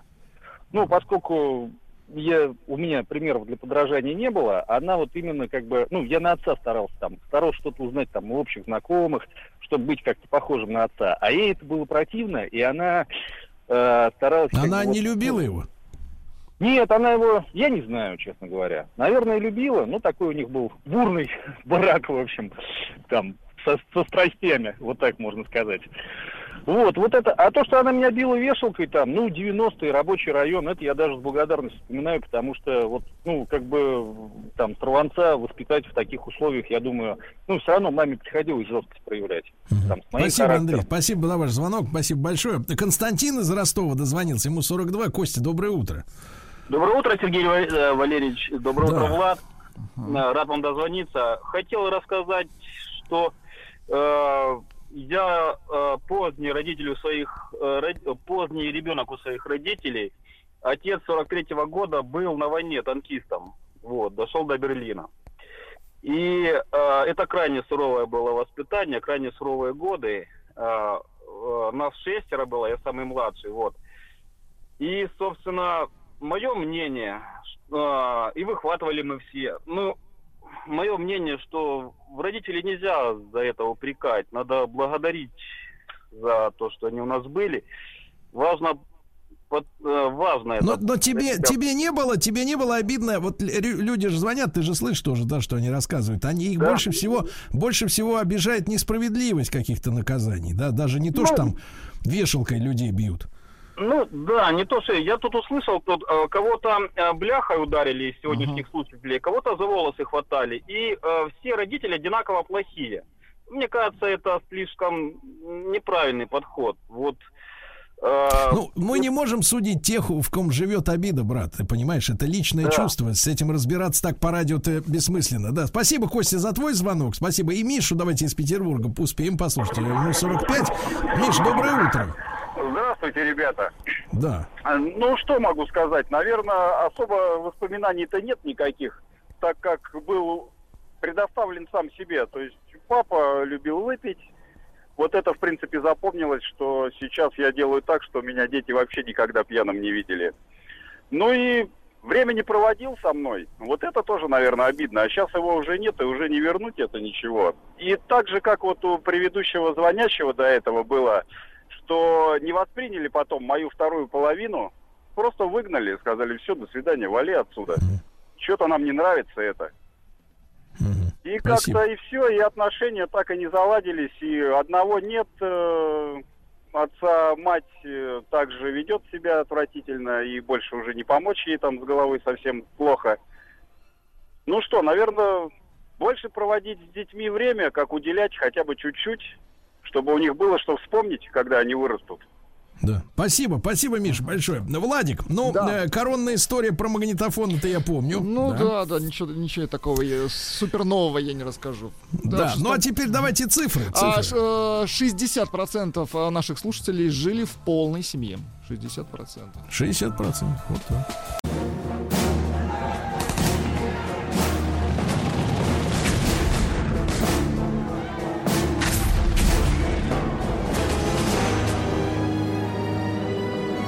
Гражданская война. Друзья мои, наш образовательный цикл «Гражданская война». Мы должны, как бы не горько было узнавать, но э, мы должны э, понимать историю э, своей родины. Да, я все-таки склоняюсь к мысли, что большинство в нашей стране понимает, что родина человеку дана одна. Вот, родина это не там, где тебе э, просто хорошо, а родина это та земля, которая тебя воспитала, э, родила, в общем-то, и которую ты действительно любишь э, всем сердцем, несмотря ни на какие претензии к ней в прошлом и настоящем. Василий Жанович Цветков, профессор Московского педагогического государственного университета, доктор исторических наук. Василий Жанович, категорически рад вас слышать. Здравствуйте, да, спасибо. Да. Василий Жанович, ну мы продолжаем наш цикл, э, и сегодня вот вы выбрали такое название «Начало русской Вандеи». Ну, Вандеи мы от- отсылаем э, наших слушателей к французской революции, да, к концу 18 века. Мы сегодня поговорим об атамане Каледине и о руководстве белого движения. Э, В прошлый раз мы уже начали, да, эту беседу о том, как формировался, да, на какой основе формировалось белое движение. М, э, Василий Жанович, напомните, пожалуйста, нашей аудитории про Вандею, про историческую, в паре, в паре предложений буквально. Да, это очень важно, потому что на период вот русской революции, период гражданской войны, очень популярны были сравнения с событиями Великой Французской революции а, конца 18 века. А, ну а что, собственно, Вандея? Вандея это провинция, э, географически провинцию это можно найти, на карте Франции она существует. А, провинция, расположенная э, к северо-западу примерно от Парижа.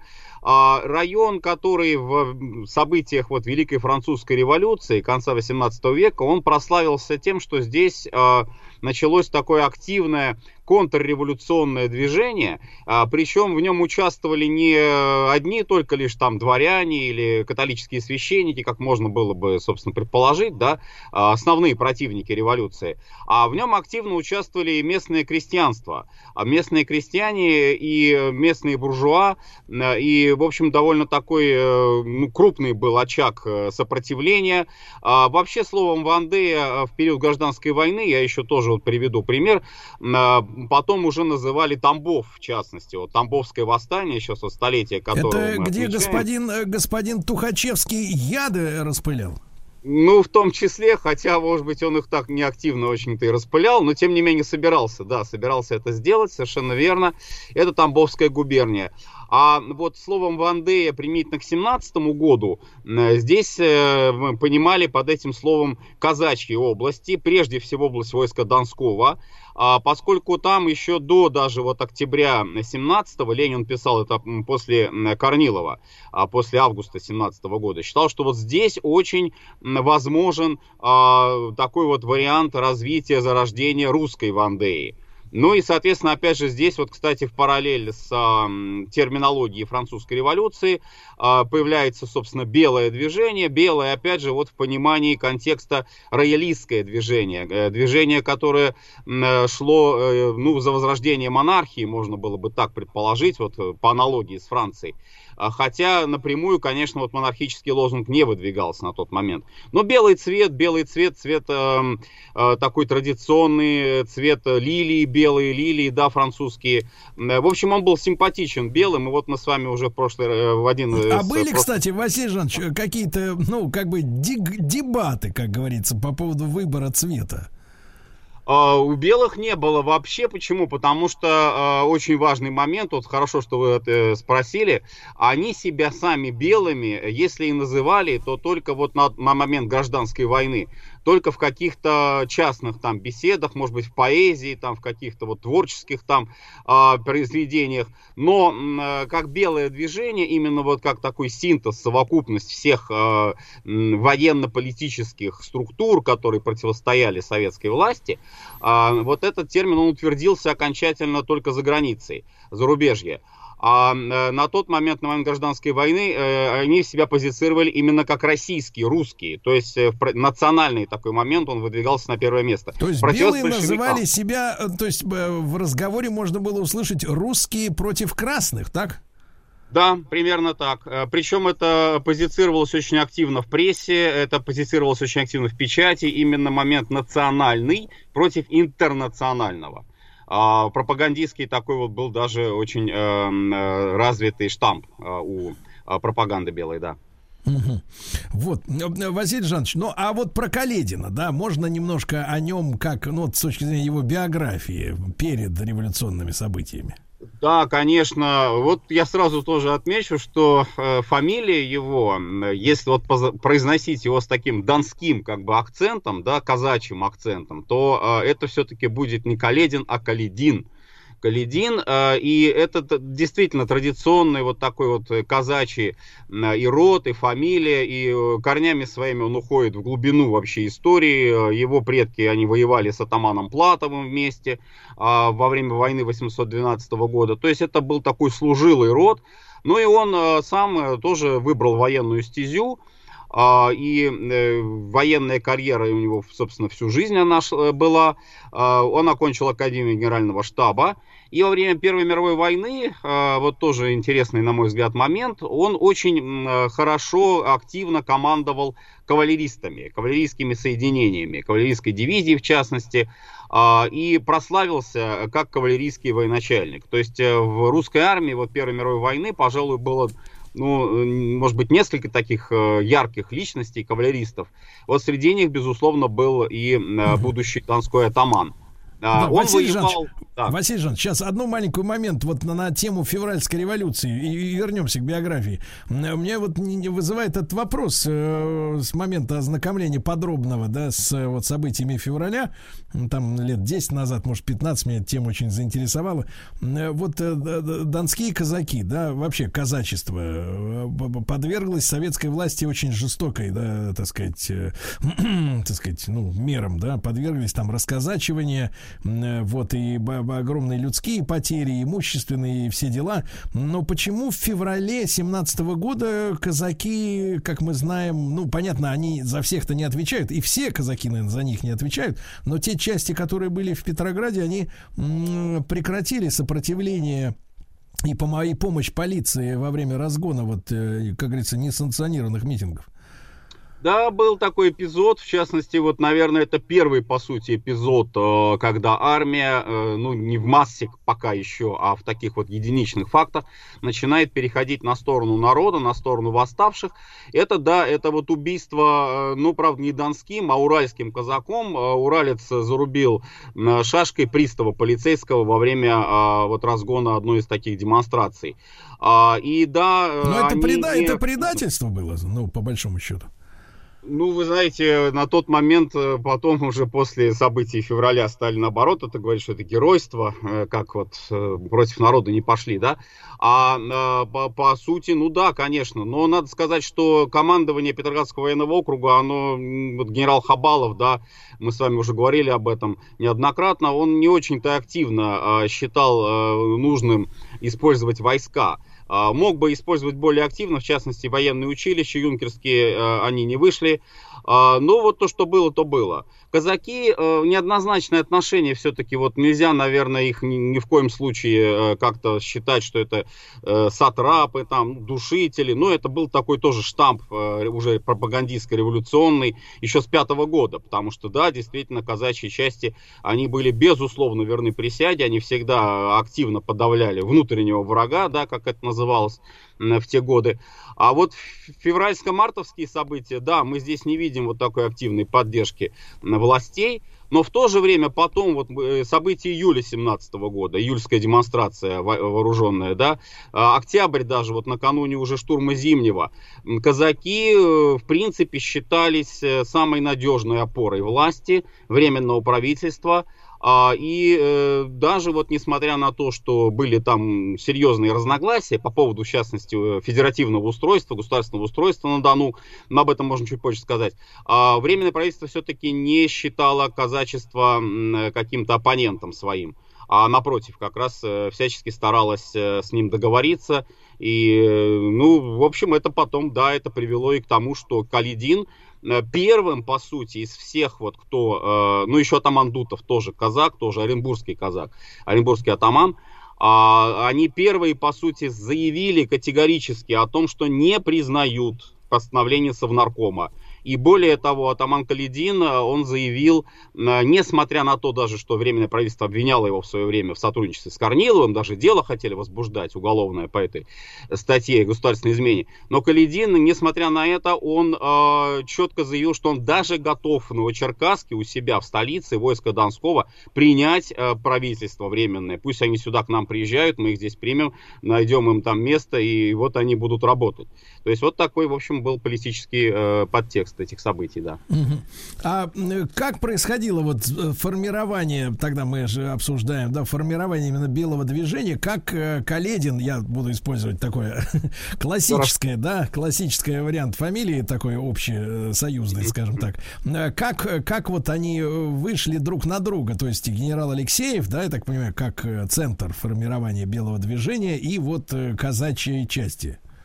Да, ну, опять же, вот смотрите, я уже начал говорить э, по Первой мировой войне, э, события на Юго-Западном фронте. Ведь Алексеев, начальник штаба э, Верховного Главнокомандующего, он прекрасно знал военачальников своих э, крупных э, подчиненных.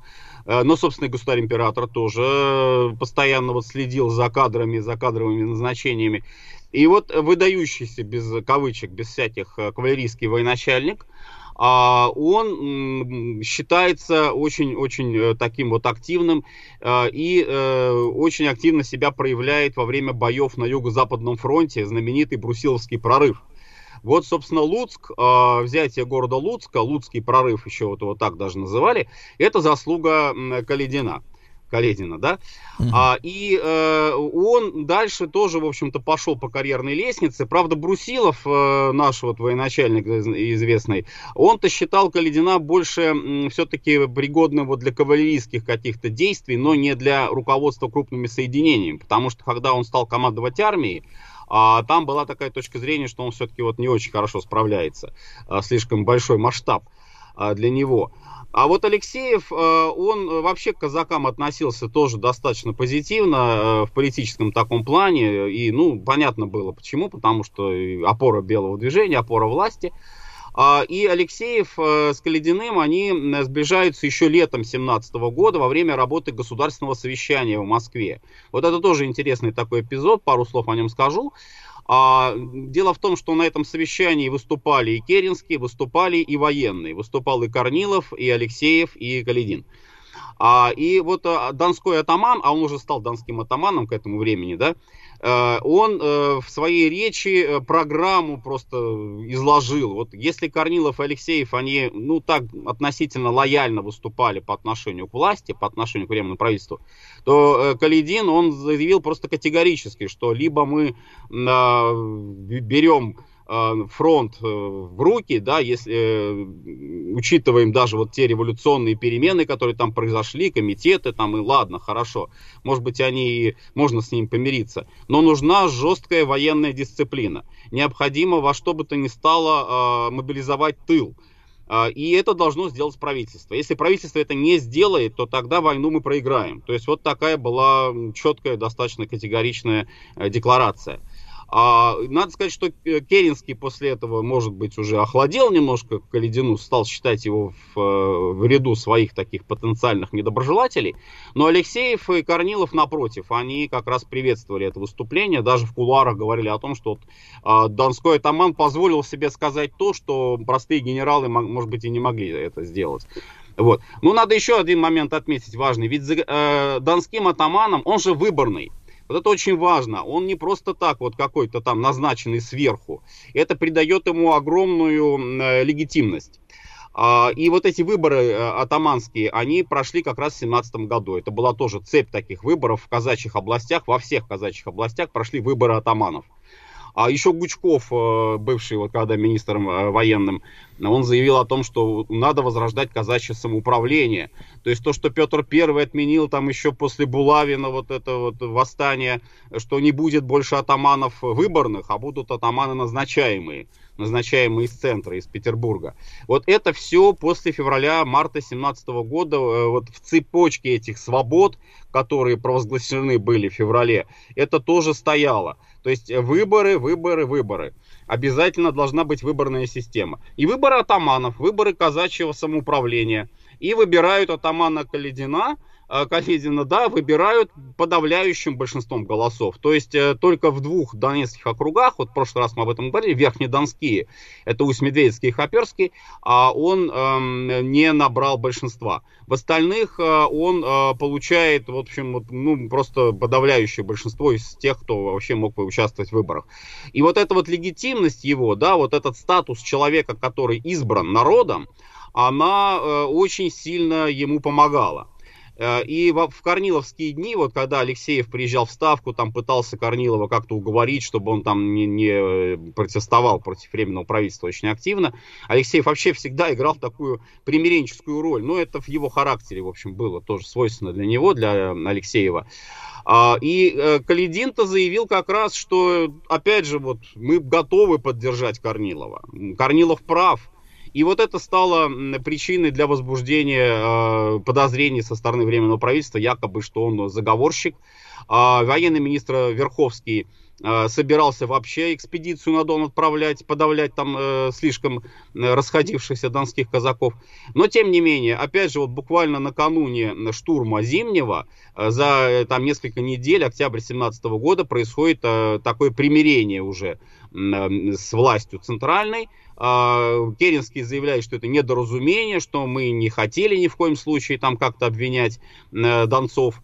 Э, Каледин тоже принимает эти извинения, да, и а, вот это все приводит к тому, что в период октября 17-го казаки, в общем-то, достаточно активно поддерживают Керенского. Вместе с ним, вот помните, да, наши первые программы, это поход Керенского Краснова на Петроград. То есть вместе с донскими казаками Керенский пытается э, спасти свою власть. Угу.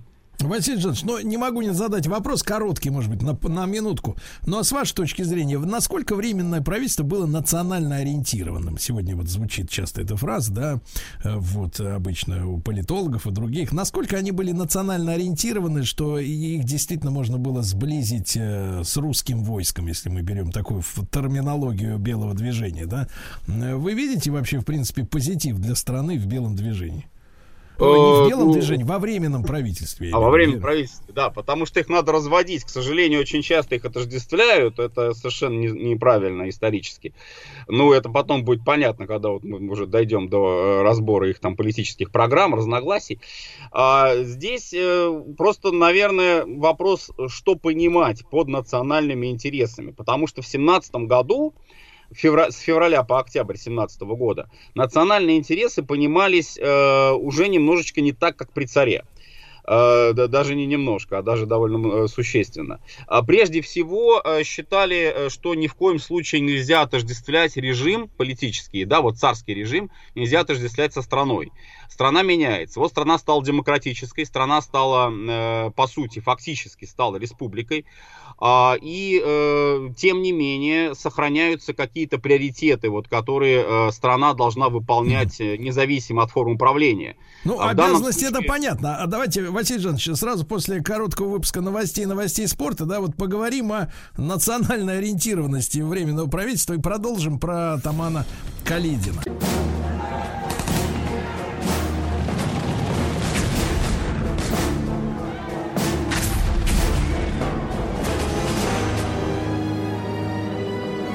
Гражданская война.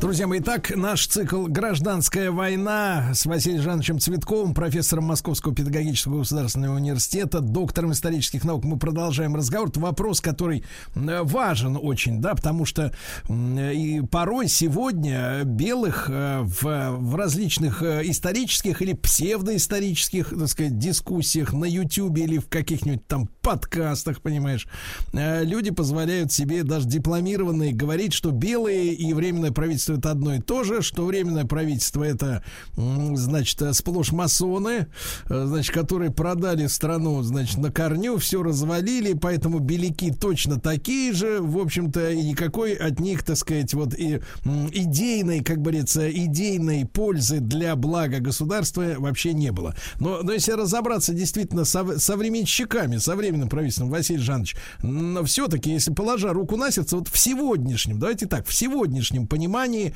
нас с вами, мы все-таки люди, я надеюсь, да, и знаю вас как давно, уже много лет, как человек, который любит свою родину, да, я тоже. Вот с точки зрения любви к родине, эти, это, это люди были вот, в принципе, таким э, абсцессом, э, гнойником вот в плане, так сказать, того, что они хотели сделать из России. Нет, нет, ни в коем случае нельзя так говорить про них. Э, я бы, наверное, вот что, может быть, наиболее такое э, приемлемое э, к ним выражение употребил бы. Это русский интеллигент, оказавшийся у власти.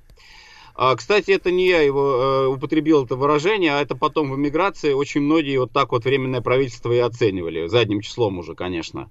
А ведь э, русский интеллигент, вот в понимании его внутреннем самооценки своей, да, конца, э, например, 19-го, начала 20-го столетия, в хороших таких позитивных моментах, это человек, который, ну, одержим идеей служения стране, но вот именно стране, то есть он понимает, э, он в таком народническом смысле слова, то есть он понимает, что это служение должно быть крестьянам, простым рабочим там и так далее, и так далее. Как это сделать, что самое важное, да, вот русский интеллигент не всегда себе представляет, как нужно служить. Но вот, э, но тем не менее, он жертвенно идет э, в земство, он жертвенно идет там служить медиком, учителем, врачом сельским, там вот, допустим, у Чехова очень такой характерный как раз вот его биография, да, и э, ведь вот эта среда земская, земская городского самоуправления, она-то и выдвинула сначала кадетскую партию, а потом уже очень многих членов Временного правительства.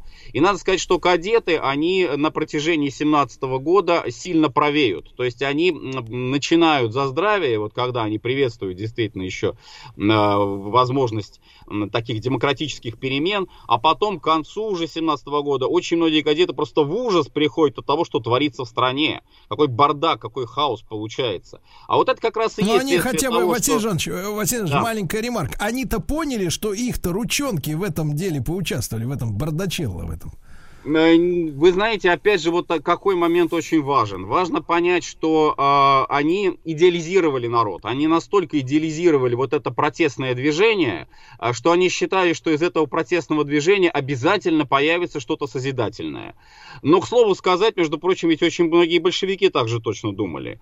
А, и Ленин, кстати, тоже считал, что вот советы, вот мы дадим власть советам и все. И это будет такая самоорганизация у народа снизу доверху, что больше ничего уже не нужно будет делать. То есть это фантазеры такие, да? Фантазеры. Нет, ну, идеалисты, я бы так все-таки их назвал, потому что фантазеры это не, не очень хорошее слово. Идеалисты, которые работали, э, вот что временное правительство, там же практически никого не было чиновников, старых чиновников. Они даже жандармов, например, жандармы, это очень интересный момент, но они их не принимали на службу не потому, что они там не профессионалы или профессионалы, а потому что они просто представители старой власти, старого режима.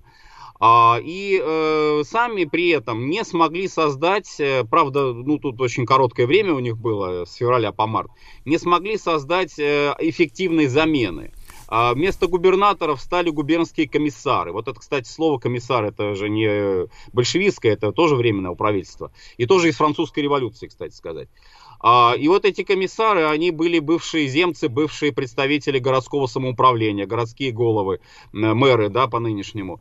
Ну, они управляли городом, они управляли каким-то вот районом, регионом, но очень сложно им было управлять в масштабах всей страны. А страна воюет, страна в кризисе, в тягчайшем, в тяжелейшем экономическом кризисе. А, очень, очень... Э, Василий нужна... Жанович, да. Василий Жанович, очень опасные нотки такие эмоциональные в вашем голосе слышу из серии, что, мол, они были идеалисты, и они не виноваты. А я считаю, что очень виноваты. И суд истории должен, так сказать, взметнуть гильотину над их, так сказать, памятью. Опять же, опять же, э, вина их э, могла быть бы в том, что они сознательно шли на разрушение страны. Но даже тот же самый Керенский, он ни в коем случае не говорил о том, что это происходит разрушение. Они считали, что все их реформы, между прочим, с февраля 17 года, ведь Ленин не случайно говорил, что Россия стала самой свободной страной в мире.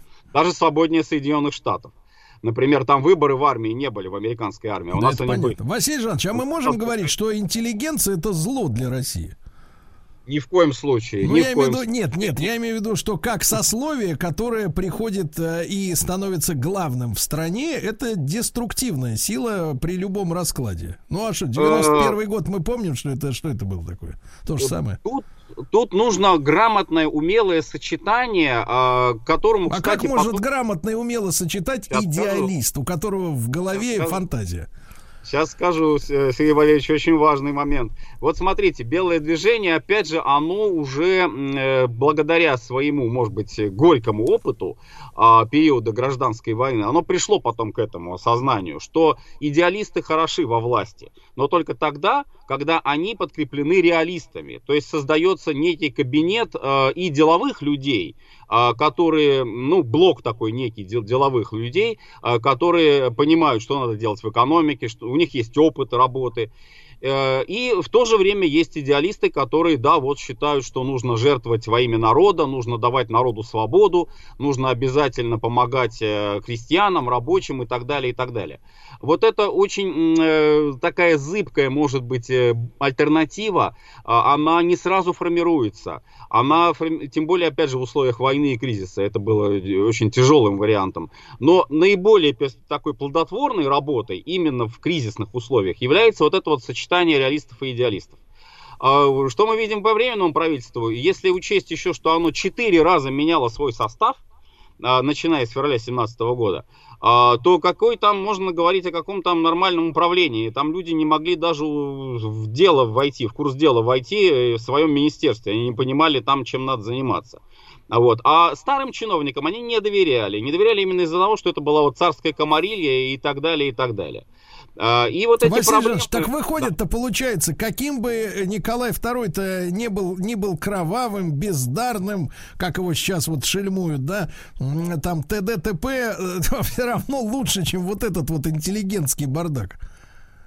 Получилось, наверное, так. Причем, что они сами стали об этом э, это стали понимать э, к концу уже э, вот буквально октября 2017 года. Все говорили о том, что скорее нужно собрать учительное собрание, скорее это учительное собрание какое-то вот уже твердое, легитимное, легальное правительство создаст, выборы пройдут, и вот тогда уже ну, э, стабилизируется власть. Керенский, может быть, даже станет президентом, а, вырабатывали конституцию вот под этот как раз вариант власти, а, ну, и вот тогда что-то стабилизируется, наладится. Фронт, конечно, трещал по швам уже совершенно, военные были недовольны, Корнилов сидел в тюрьме, и вот в результате, в результате приходит Ленин, приходят большевики, которые говорят, все, мы останавливаем этот бардак, а мы наводим порядок, и при этом мы сохраняем те свободы, никто не возвращался к монархии, мы сохраняем те свободы, которые мы получили в феврале 17-го. То ну, тоже такие вот свободы, вот свободы без, правда, без свободы печати, да, совсем скоро.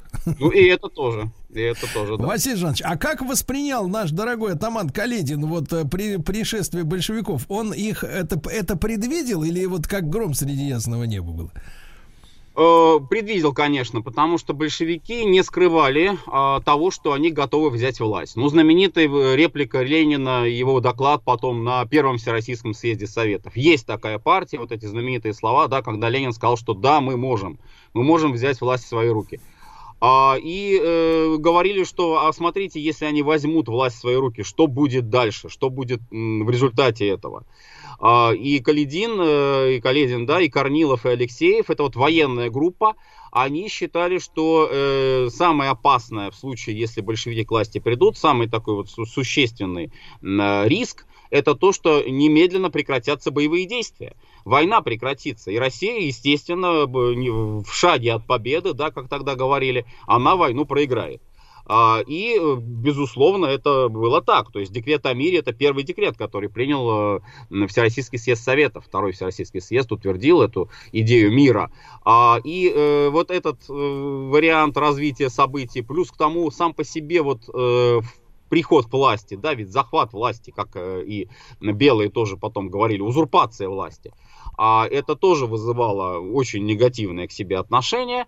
А, и исходя вот из этого, э, Каледин заявляет, что да, мы э, за демократические свободы, да, мы за учредительное собрание, выборы, кстати, на Дону показали э, очень сильное влияние казачьего блока. Казачий блок, там список четвертым номером он шел.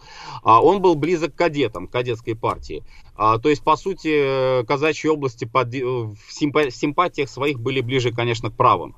Кадеты была единственная правая партия, легальная правая партия, которая существовала на тот момент. Монархисты были запрещены. А, и вот в этой ситуации он заявляет о поддержке э, тех, кто будет сражаться с советами, тех, кто будет э, ликвидировать советскую власть. То есть вот этот шаг к гражданской войне, он тоже был сделан. А, и Дон становится, область войска Донского становится вот этим центром сопротивления, региональным, э, ярко выраженным региональным центром сопротивления Петрограду и Москве. Угу. Василий Жанович, а такой важный вопрос. А что, советы на Дон не проникли? Как на форма Дон, организации э, власти?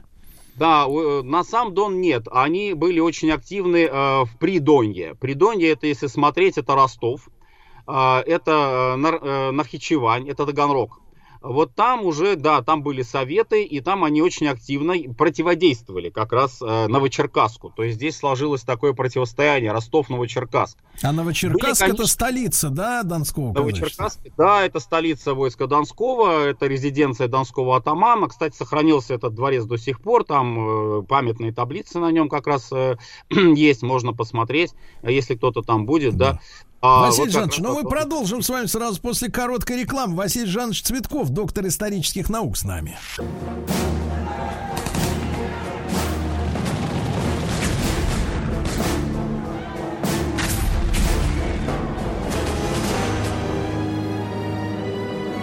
Гражданская война. Друзья мои, так, Василий Жанович Цветков, профессор Московского педагогического государственного университета в цикле «Гражданская война». Мы сегодня об атамане Каледине говорим, о руководстве белого или русского движения, как сами они себя называли, в противоположность интернационалистам, большевикам, да, хотя вот из истории, из учебников истории такое название, самоназвание э, вытерто, мне кажется, искусственно. Так вот, Василий Жанович, э, продолжая тему с противостоянием советам, да, э, вот э, советы это органы власти, а местное население, ну, там, скажем, не слишком состоятельные казаки или просто крестьяне, как вот в этом регионе э, расклад сил наблюдался какой? Да, да, да, очень важно это тоже отметить. Почему? Потому что вот это противоречие казаки-крестьяне, оно уходит э, в далекие-далекие еще прошлые э, столетия. Но если вообще посмотреть на историю формирования казачьих войск, очень многих, вот Донского в том числе, ведь э, там же очень большой процент э, беглых крестьян а те, кто убегали за пределы русского государства еще там в 17 веке, да, и действовал принцип «с дона выдачи нет». Кстати, именно этот принцип Калидин озвучил, когда заявил о том, что он поддерживает временное правительство, что они не выдадут их большевикам, если они, конечно, доедут до Новочеркасска. А, ну вот кто доезжал до Новочеркасска, Алексеев, потом Корнилов, вот эти генералы белые, да, там тоже действовал принцип совершенно однозначный, с Дона выдачи нет, мы их не, не выпустим, мы будем их поддерживать. А, так вот, э, этот крестьянский состав, а, он постепенно трансформировался уже в такое военное служилое сословие. Конечно, все было не так просто, не так легко. Опять же, вот мы сегодня говорили о Буламинском восстании, в частности, э, во времена Петра Первого, когда казаки э, очень активно отстаивали свое атаманское такое местное самоуправление. А, но вот уже к концу 19-го, начала 20 века сложилось действительно вот это военно-служилое сословие. Э, даже нация, даже этнос, как они себя очень часто, даже до сих пор, в общем-то, позицируют, многие считают, что казаки это отдельный народ. Есть такая точка зрения. А, ну а с другой стороны, кто с другой стороны? С другой стороны, действительно, вот не местные, да, или местные, но не казаки, а, рабочие, а, и их тоже не так и мало, потому что если брать социально-сословную структуру вот по переписи населения э, начала 20-го столетия, э, то да, казачество составляет половину примерно э, населения вот на период граждан, начала гражданской войны, а, такое чистое, служилое, старое казачество, да, а с другой стороны мы видим и довольно немаленький процент крестьян и рабочих, а рабочие, в частности, вот э, помянутый уже Таганрог, Ростов-на-Дону, Нахичевань, Донецк, рядом как раз он примыкает, буквально вот Донецк, Донбасс, он примыкает к области войска Донского, донские шахтеры. Вот у них тоже конфликты были с казаками, достаточно, достаточно э, а частые. Конфликты на почве чего?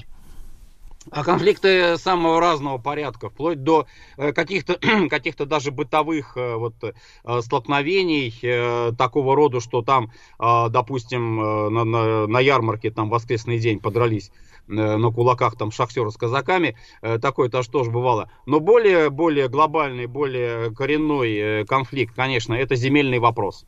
Это земельный вопрос, опять же, в силу того, что для казачества, для донских казаков земельный пай – а, который каждый казак служил и получает, и причем он не маленький. А, средний размер пая, ну, э, в зависимости там, конечно, от региона, это Нижний Дон, Верхний Дон, там по-разному, но средний размер пая э, где-то порядка э, там 10-15, а то даже и больше десятин, а десятина примерно гектар на одно хозяйство, на одного казака, на одного казака даже правильное. А, и э, при этом, при этом, опять же, э, мы видим безземельных или малоземельных или не очень богатых казаков, которые должны отдавать в аренду или сами э, идут на батрачить там казакам, нанимаются на службу, у них работают в работниках. Э, или, например, э, на дело у них есть, э, пай у них есть, да, военный, но настолько вот им тяжело его обрабатывать, не хватает денег, ведь они же за свой собственный счет, казаки, они должны были выходить на службу. То есть, да, государство дает им, казна дает им вот этот земельный пай, но а лошадь вся справа, да, вот как говорили, а, пика, шашка, винтовка там, ну винтовка, правда, может быть, они из арсенала получают, да, но вот пика, шашка, да, дедовская, может быть, там какая-нибудь еще с 12 -го года. Вот это все его, это все казака самого, он должен сам себя этим обеспечить. Причем обеспечить так, чтобы не было стыдно перед э, То есть казак, э, Василий Жанович, э, я для молодежи поясню, это самый центровой self-made, да? Ну, если так уж на американский манер переводить. Кстати, и между прочим, были э, тоже параллели. Они себя, некоторые публицисты донские вот тех лет, они себя сравнивали с ковбоями. То есть это тоже вот такой. Они там ковбои, кавалеристы, да, и конники, и вот казаки тоже такие же, похожие на них. Ну, в общем, много чего интересного. Но самое главное в том, что вот этот конфликт э, рабочие, крестьяне, шахтеры, с одной стороны, поддержавшие советскую власть, и с другой стороны, э, донской атаман э, Каледин, да, Каледин, э, который не признает ни в каком виде советскую власть. Вот это вот уже зачаток очень То серьезный. Есть получается, Василий Жанович, получается, что в тылу у Каледина смута Правильно? Ну так, если вот А, на этом- не совсем в тылу, правильнее сказать, на границах. На границах, причем на границах. самых близких границах к Дону. Это Ростов, это Нахичевань, это Таганрог. Вот эти Ну, мы продолжим с этого в следующий раз, э, с этого момента. Э, Василий Жанович Цветков, доктор исторических наук в нашем цикле «Гражданская война». Э, Его можно обнаружить совершенно бесплатно на сайте радиомаяк.ру. Чтобы добраться до корня проблемы, вам необходим курс терапии. Ты возьмешься, я доверюсь тебе. Я вряд ли подойду. Я ведь у меня э, полный комплект пациентов. Мне никак не выкроить время. И, и вообще я ухожу в отпуск. Куда? Сведения не для пациентов. Куда едешь? Отель Шератон Белл Харбор, Майами Бич. Не так уж трудно, да? Действительно. Мужчина. Руководство по эксплуатации. А вот Анатолий Яковлевич Добин в неурочный час в среду пришел к Э, нам. А раньше был урочный, раньше был урочный. Да, Анатолий, а ведь мы вас вычислили с Владиком. А, В прошлый раз вы не явились на программу вовсе не по объективным причинам, а просто Пурим наступил. У вас был праздник? Да вы что, да вы что. Я... Спасибо, спасибо, очень приятно, очень приятно. Разве это не является объективной причиной? Конечно, и таких праздников так много в году, да. Анатолий, ну вы сегодня выбрали, конечно, заголовок-то страшный. Да. Некоторые о нем и не слышали даже о таком, а звучит он следующим образом. Проклятие мужского желания. Звучит, правда, чудовищно. Но раз мы говорили о проклятии женского желания в прошлый раз, то почему бы не поговорить и о мужском? А вот. Ну что? Какой вы подлец, доктор. Прихлебатель, прихлебатель. Не подлец, а прихлебатель. Хорошо. Смотрите, давайте, напомню. А, У нас большой перерыв был, вот, и напомню, что в наших прошлых передачах, в наших прошлых передачах мы начали говорить про различия женщины как матери и женщины как сексуального объекта. И это различие, оно является самым фундаментальным для любовной жизни мужчины. А Мы, мы об этом поговорим. Без этого различия вообще невозможно понять логику мужского желания. Это будет в следующий раз. А пока я напомню, а, а что мы говорили по поводу материнского аспекта женщины. Мы очень много об этом говорили. Я вкратце это резюмирую, чтобы немножко отложить в сторону. Мы говорили, что мать является изначально скорее субъектом, а ребенок объектом. Помните? А, это, ну, это можно сформулировать и так, что материнское бессознательное, оно часто выражается ребенком. И ребенок часто даже превращается в материнский симптом. А, то есть он становится тем объектом, вокруг которого концентрируется вся материнская тревога. Мы очень часто это видим в современном обществе, насколько, а, ну, скажем, матери а, нагружают ребенка своей собственной тревогой и перегружают. По сути, он является их, их симптомом, который они постоянно дергают, постоянно за него тревожатся, постоянно переживают. Такой даже, сказал, навязчивый симптом матери иногда. Вот. И именно в этом, а, с моей точки зрения, корень всех тех проблем, о которых мы так много говорили. В бессознательной функции ребенка для матери. Я сейчас попытаюсь это проиллюстрировать вкратце, и а, мы на этом закончим тему с матерью. Мать часто бессознательно назначает ребенка на место того, что ей не хватает. Например, место ее отца. И она может ждать от сына той любви, которую она, например, недополучила от своего отца. А поскольку ну, она может ждать, ждать от него а, постоянного внимания, постоянного присутствия, вот, и за этим стоит ее собственное требование к отцу на самом деле. Просто ребенок назначен на это место. А поскольку ребенок занимает место ее нехватки, ну, того, что ей не хватает, то и отпустить этого ребенка такой матери очень сложно. Или вот, например, схожий пример, а, ну, та- такая, такая иллюстрация. Ребенка, что называется, школьная фобия. Но когда ребенок отказывается ходить в школу по каким-то совершенно непонятным Бесплатно причинам. вы имеете в виду, бесплатно. Бесплатно, нет, нет, нет, просто отказывается, пока он еще не в том состоянии. Например, африканский ребенок отказывается. плат- Африканский ребенок отказывается. Потому что нет в школу. школы. Нет школы, да, во второй класс, скажем так. Потому Вот. что к школу затоптали слоны. Потому что, потому что он уже, ну, я, уже- я уже ходил, первый мне там не понравилось. Да, короче говоря, отказывается ходить во второй класс. И вообще отказывается отходить от матери из-за сильного страха, что с мамой что-то случится. И это является его главным симптомом. Вот эта постоянная тревога за маму. Причем в его жизни ничего особо драматичного и травматичного не происходило. Если вы будете искать, вы ничего не увидите в его истории. Симптом возник вообще как будто из ниоткуда. Вот в возрасте 8 лет у ребенка появился симптом. Ничего вообще не происходило. В школе все было хорошо, а в семье тоже особо без каких-то драматических, травматических ситуаций. Но если вы посмотрите не на его историю, а если вы посмотрите, например, в материнскую историю, то вы увидите, что в этом возрасте, в 8 лет, она потеряла отца. И она не смогла эту утрату оплакать и пережить. И ровно в этом же возрасте, в 8 лет, у ребенка появляется симптом – страх потерять мать. То есть, а, что мы, что мы в этом видим? Что между родителем и ребенком очень сильная бессознательная коммуникация. Вот, а сейчас, это, а сейчас в эпоху, когда доминируют единственные дети, когда в семьях а, царит, значит, идея единственного ребенка, вообще дети чудовищно перегружены родительскими бессознательными тревогами, желаниями, фантазиями, ожиданиями. Все это чрезвычайно перегружает. То, То есть, есть они когда... от родительской тревоги на митинге сбегают, да? Ну, а, а, определенно, определенно. Может быть, они выражают родительские фантазии и ожидания. Вот. Так вот какие-то в глубине. В глубине, да, в глубине любого консерватора может скрываться тайный либерал. Вот. И ребенок может выражать его. Так вот, значит, короче говоря, а, они перегружены, очень сильно перегружены.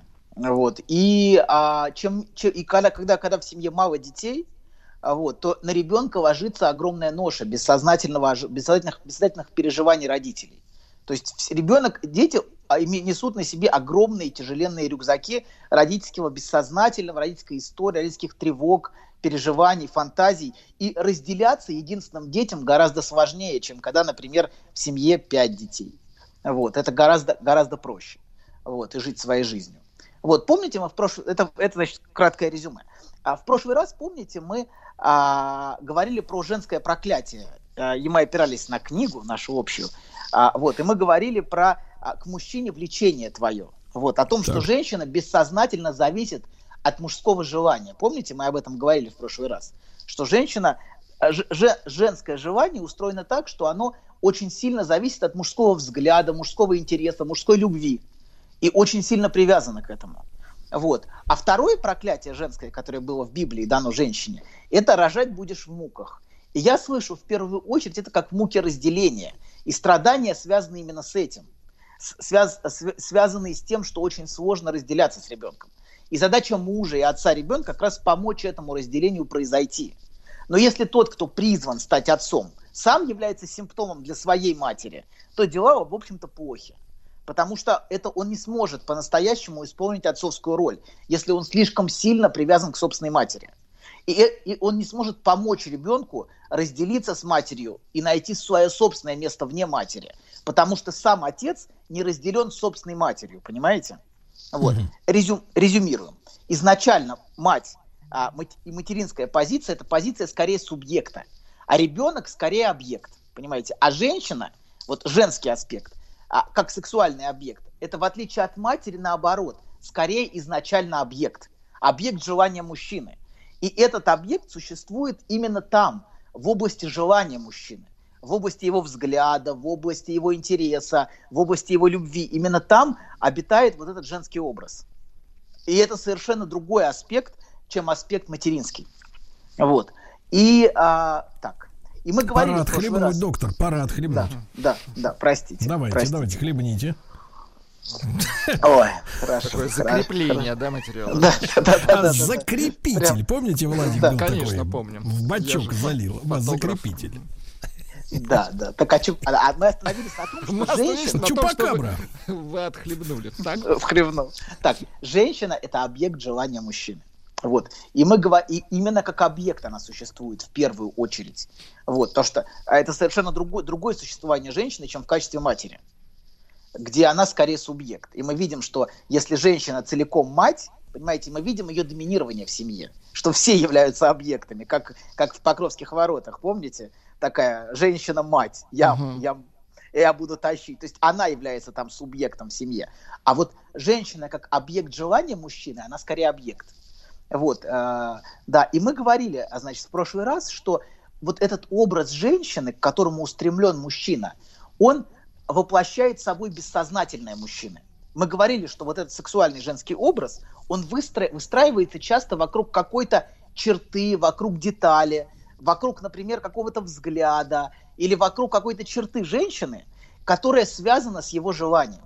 То есть а у мужчины желание выстраивается так или иначе вокруг какой-то черты. Иногда, или даже сказал очень часто, этой чертой является то, что эта женщина принадлежит другому мужчине. Это для многих мужчин достаточно, чтобы вызвать интерес к этой женщине. То есть, но это, в, в этой женщине должна быть воплощена какая-то какая черта, какая-то деталь, которая очень глубоко связана с бессознательным желанием мужчины, понимаете? Вот. И затем он в эту женщину может влюбиться. Вот. Я даже сказал в прошлый раз, что, в общем, а, как бы сказать помягче, что фетишизм – это судьба именно мужского желания, и именно мужского способа желать. То есть он выбирает объект, какую-то, какую-то черту, какой-то признак, какую-то деталь, и на нее ориентируется. Вот. При этом он сам например, может Например, ключицу, да? Ключицу, да. Да, например. Вот. Мы, мы в прошлый раз с вами говорили... Чистите. О мужском, да, хорошо, извините. Я, я чувствую, что надо, надо. Команду чувствую, не, не давали глотать. Темп, темп, темп, темпа не хватает, чувствую, темпа не хватает, нужно. Значит, смотрите, мы в прошлый раз с вами говорили о мужском и женском желании, но я немножко не прояснил в прошлый раз, в чем, собственно, фундаментальное различие а, мужского и женского способа желать. Давайте я немножко это проясню, чтобы было ну, чуть-чуть более понятно. Мужское желание, оно скорее устремлено к объекту которым мужчина хочет, желает владеть, который ему необходим. Вот. А он хочет владеть другим, который воплощает, собственно, образ его желания. Он хочет владеть этой женщиной как собственностью своей, как объектом. Вот. И вот к этому устремлено желание мужчины. Но проблема его в том, что этим образом владеть невозможно. Вот в чем главная трагедия. Этот образ всегда ускользает от него. Хотя, если он этот образ заполучает, часто женщина теряет все вот эти привлекательные для него черты. А, но мужчина, как правило, продолжает страстно и упорно, упоительно биться лбом об стену, чтобы этот образ заполучить. Но в любом случае мужское желание, оно устремлено к объекту, которым он хочет владеть. А женское желание по-другому. Оно устремлено к любви и к желанию другого, в котором она хочет занимать исключительное место. Место сокровища, место драгоценности, вместо чего-то а, То есть, давайте так, у женщины, э, у женщины наблюдается возвратно-поступательное движение. Угу. Она, то есть, а, то есть она ловит любовь к ней. Она должна быть да. желанна. Да. К ней. Да, и любима, и любима. Желанна. Но, жела... в этом смысле, Но... в этом смысле женская любовь, она эгоистичней. Без сомнения. Угу. Да, поэтому женщина, может быть, больше нравится кошке. Вот, а мужчинам, а мужчинам собаки. Вот я не знаю, но же в кошке есть что-то глубоко эгоистичное, понимаете? Она находит очень комфортное для нее место, правильно? И где она располагается. Вот, так вот, комфортное место для женщины это место Комфортное, Комфортному месту коту, кота может помешать крепкий хозяйский пендель. Да, абсолютно, абсолютно абсолютно. Но э, женщ... отношения женщины с кошками всегда очень, мне кажется, очень глубокие. Вот. И поэтому, мне кажется, чтобы понять женщину, а нужно попытаться понять ее кошку. Ладно, вернемся, значит. А знаете, чтобы было понятнее вот это различие, я вам проиллюстрирую ситуацию измены. Давайте, давайте у нас есть выбор из двух зол в ситуации измены. Так. Любят другого, с одной стороны, или любят другого, или спят с другим. Вот два варианта. Представьте, у нас два, два зла. Нужно выбрать мужчине важно, чтобы женщина спала именно с ним. Даже если она любит другого и думает о другом. Это его так не ранит. И даже, как... даже Анатолий, не только с ним, но еще и здесь. Спи здесь, здесь говорит угу. мужчина. Ты где, да, и спи здесь, да, абсолютно. Здесь, вот здесь и так. Да, абсолютно. А женщина скорее предпочет, чтобы мужчина спал с другой, но любил именно ее. Угу. Это принципиально для нее важно, чтобы он любил. То есть не, не так важно, с кем он спит, но важно, кого он любит. И, собственно, в ситуации измены что будет делать мужчина? Он будет допытываться, так было или не было? Было или не было? Так было или не было? Если было, что было? Как было? Что происходило? И его будут мучить именно навязчивые образы самого акта.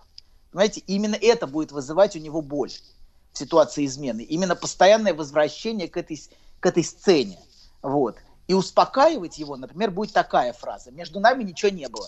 То есть, Ну, погодите, а- погодите, Анатолий, именно поэтому э, не все, конечно, не все, надо сейчас обязательно говорить, Ну, не конечно. все. М, Да, но некоторые, некоторые, да, женщины, а, в общем-то, в принципе, э, ну, скажем так, э, ну, не устраивают вселенскую трагедию из-за того, что мужчина сходил, как говорится, к жрице. Да, абсолютно. Абсолютно. Не устраивают драмы, потому что не в этом, не в этом опасность для нее. Смотрите, мужчина допытывается, чтобы не было акта. Его успокаивает фраза, что ничего не было, значит, не было конкретного акта. Это мужчину будет успокаивать. А женщину будет мучить совершенно другое. Ее в ситуации измены будут мучить скорее образы отношений, взгляды. Она будет это в голове проигрывать, взгляды, нежность, разговоры между ними. И она будет задаваться вопросом не о постели, а о чувствах к ней. Любит он ту или нет. И, и вот, собственно, будет причинять ей боль именно мысль о чувствах между ними. Вот. И именно это будет вызывать у нее очень мучительные переживания.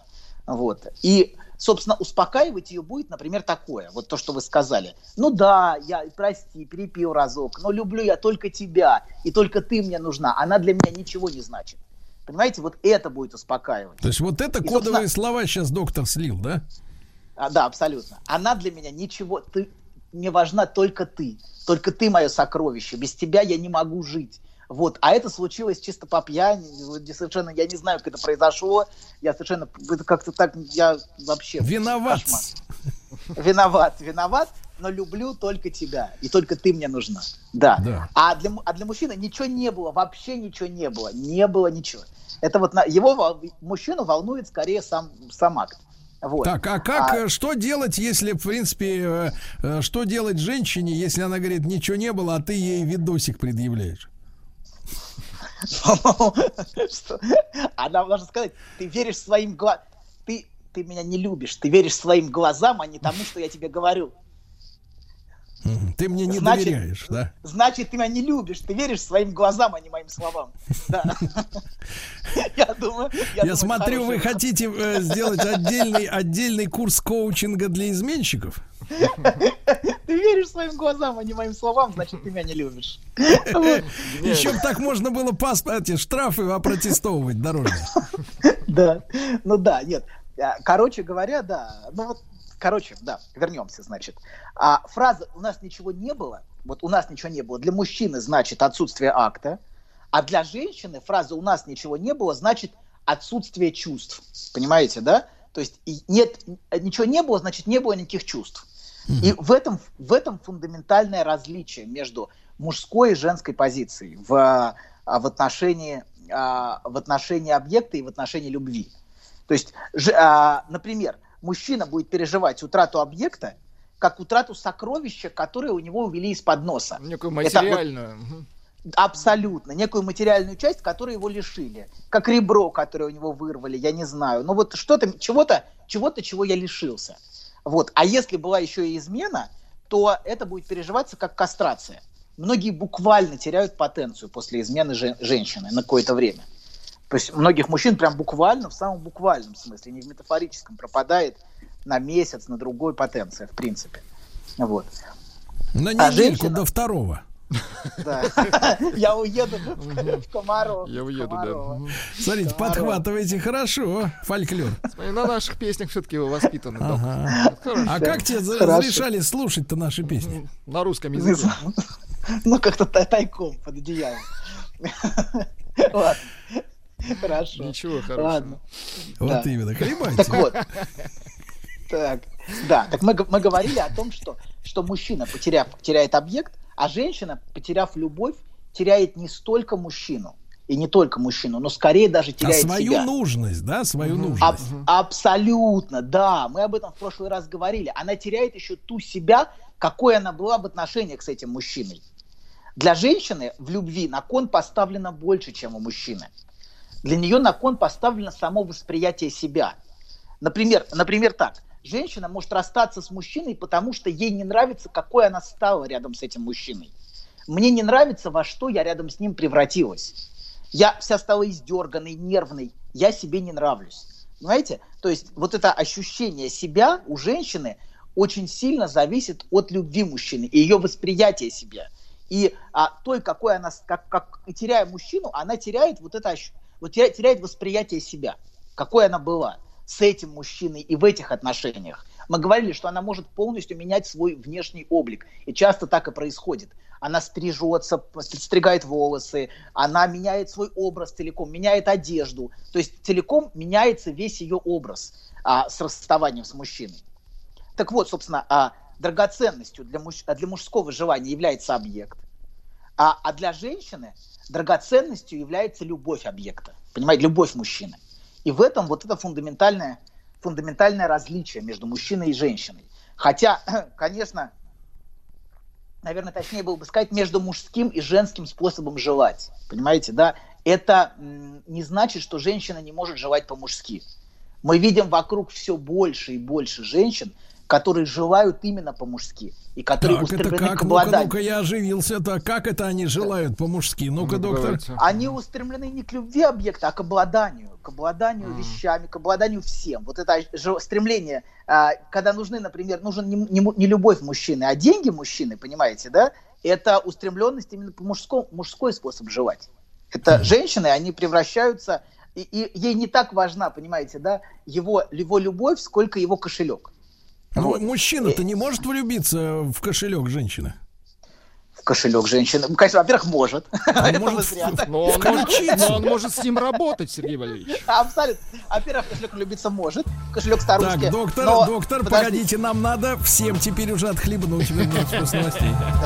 Э, Судя по всему, это были приступы тревоги. Что? Страха, синдром паники. Могу прописать успокоительное. Эй, взгляни на меня. Я что, на паникюра похож? Ну, так. Я так похож сразу. на паникюра? Стыдиться вам нечего. Любой невропат... Тебя что, выперли с ветеринарных курсов? У меня был инфаркт. Кардиограмма не подтверждает. Мужчина. Руководство по эксплуатации. Сегодня, друзья мои, Анатолий Яковлевич говорит о проклятии мужского желания. Анатолий Яковлевич, ну вот смотрите, вы да, тут упомянули женщин, которые любят по-мужски, да?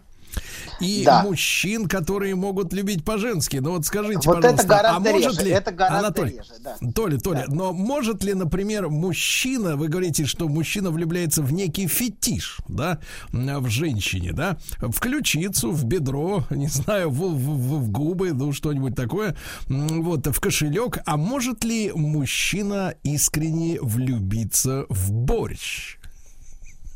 Определенно. Определенно. То есть можно его мама- приманить, да, на если- сахарок-то? Да, да, конечно. Мужчина-то все время приманивается на сахарок, абсолютно. Он только, только этим и занят, но не осознает и думает, что он управляет ситуацией. Мы, э, Владик спросил про, про то, что может ли э, мужч- мужчина быть устремлен к деньгам. Помните, вы что-то такое спросили перед перерывом, да? Э, Да. Вопрос.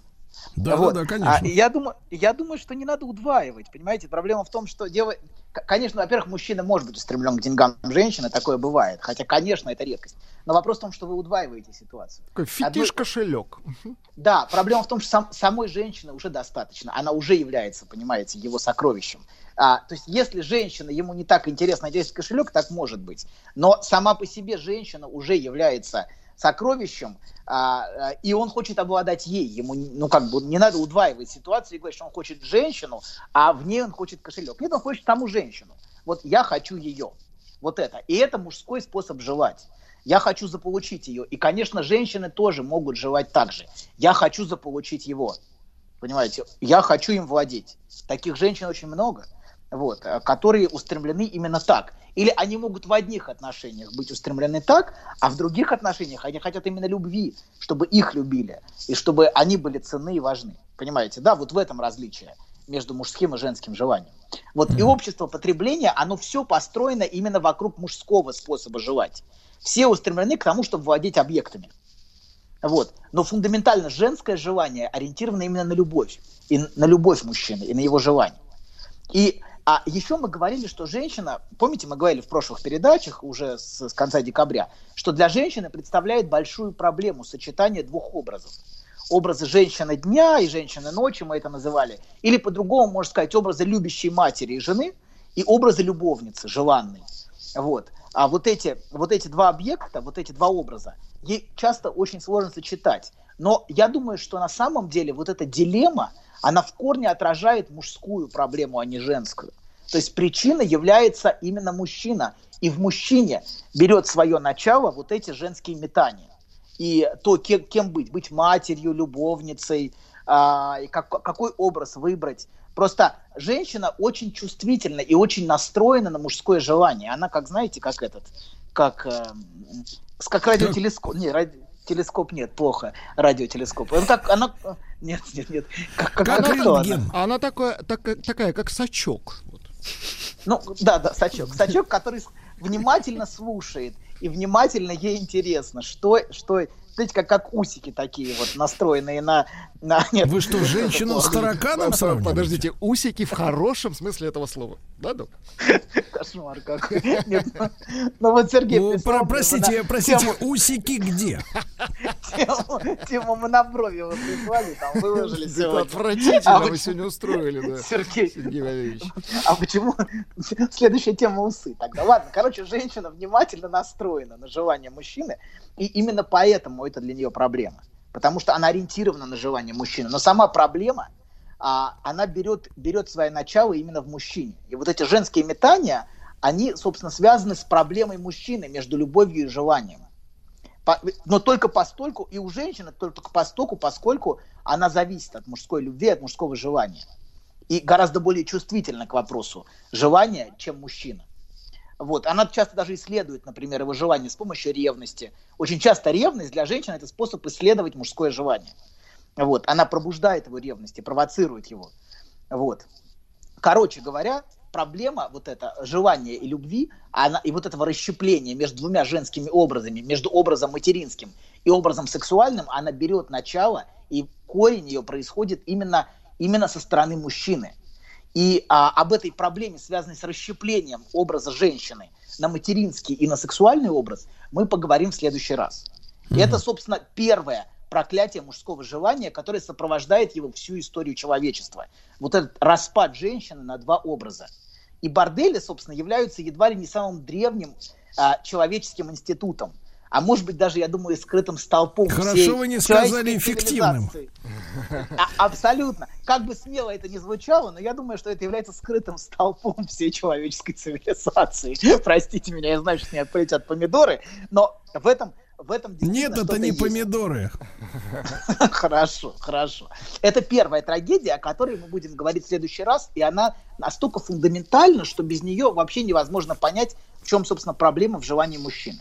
А вторая трагедия мужского желания в том, что как бы он ни стремился овладеть своим вот этим фантазматическим объектом, вот этим своим образом, вот, это, вот этим образом женщины привлекательной, этого на самом деле никогда не происходит. Потому что его объект всегда от него ускользает. Помните, Сергей, вы рассказывали сон, в котором вы прос- прос- просыпаетесь за миг до овладения своей фантазией. Вот, э, где, э, помните, вы рассказывали пару передач назад. Да, мы помним. У него Я про- проснулся очень приличным человеком. У него Да, да, да. почти получилось. Почти. Вот в этом, вот это яркая иллюстрация той невозможности. Понимаете, это всегда почти. Но объект в последнюю секунду всегда ускользает. Мы всегда просыпаемся в последнюю секунду. Мы ни- никогда не можем по-настоящему этот объект схватить. А то, что попадается в сети, оно оказывается в итоге не тем. Вот в чем трагедия. Сергей, вот вы в эфире жаловались часто и в своих этих инстаграмах. Что это я жаловался-то? Не жаловались, нет, нет. Вы высказывали мнение. Вы мнение. делились, хорошо. Делились, делились, что женщина, которую вы видите на фотографии Инстаграма и на картинке, это не та женщина, которую вы обнаруживаете рядом в итоге. Мы Вот все сего- так видим. Абсолютно. Но это вот то, что вы сегодня опубликовали, этот же посыл в очередной раз по кругу. Плюс-минус уже э, там, ну, в общем, смысл один и тот же, просто в разных вариантах. Сегодня почему-то с монобровью, но это не важно.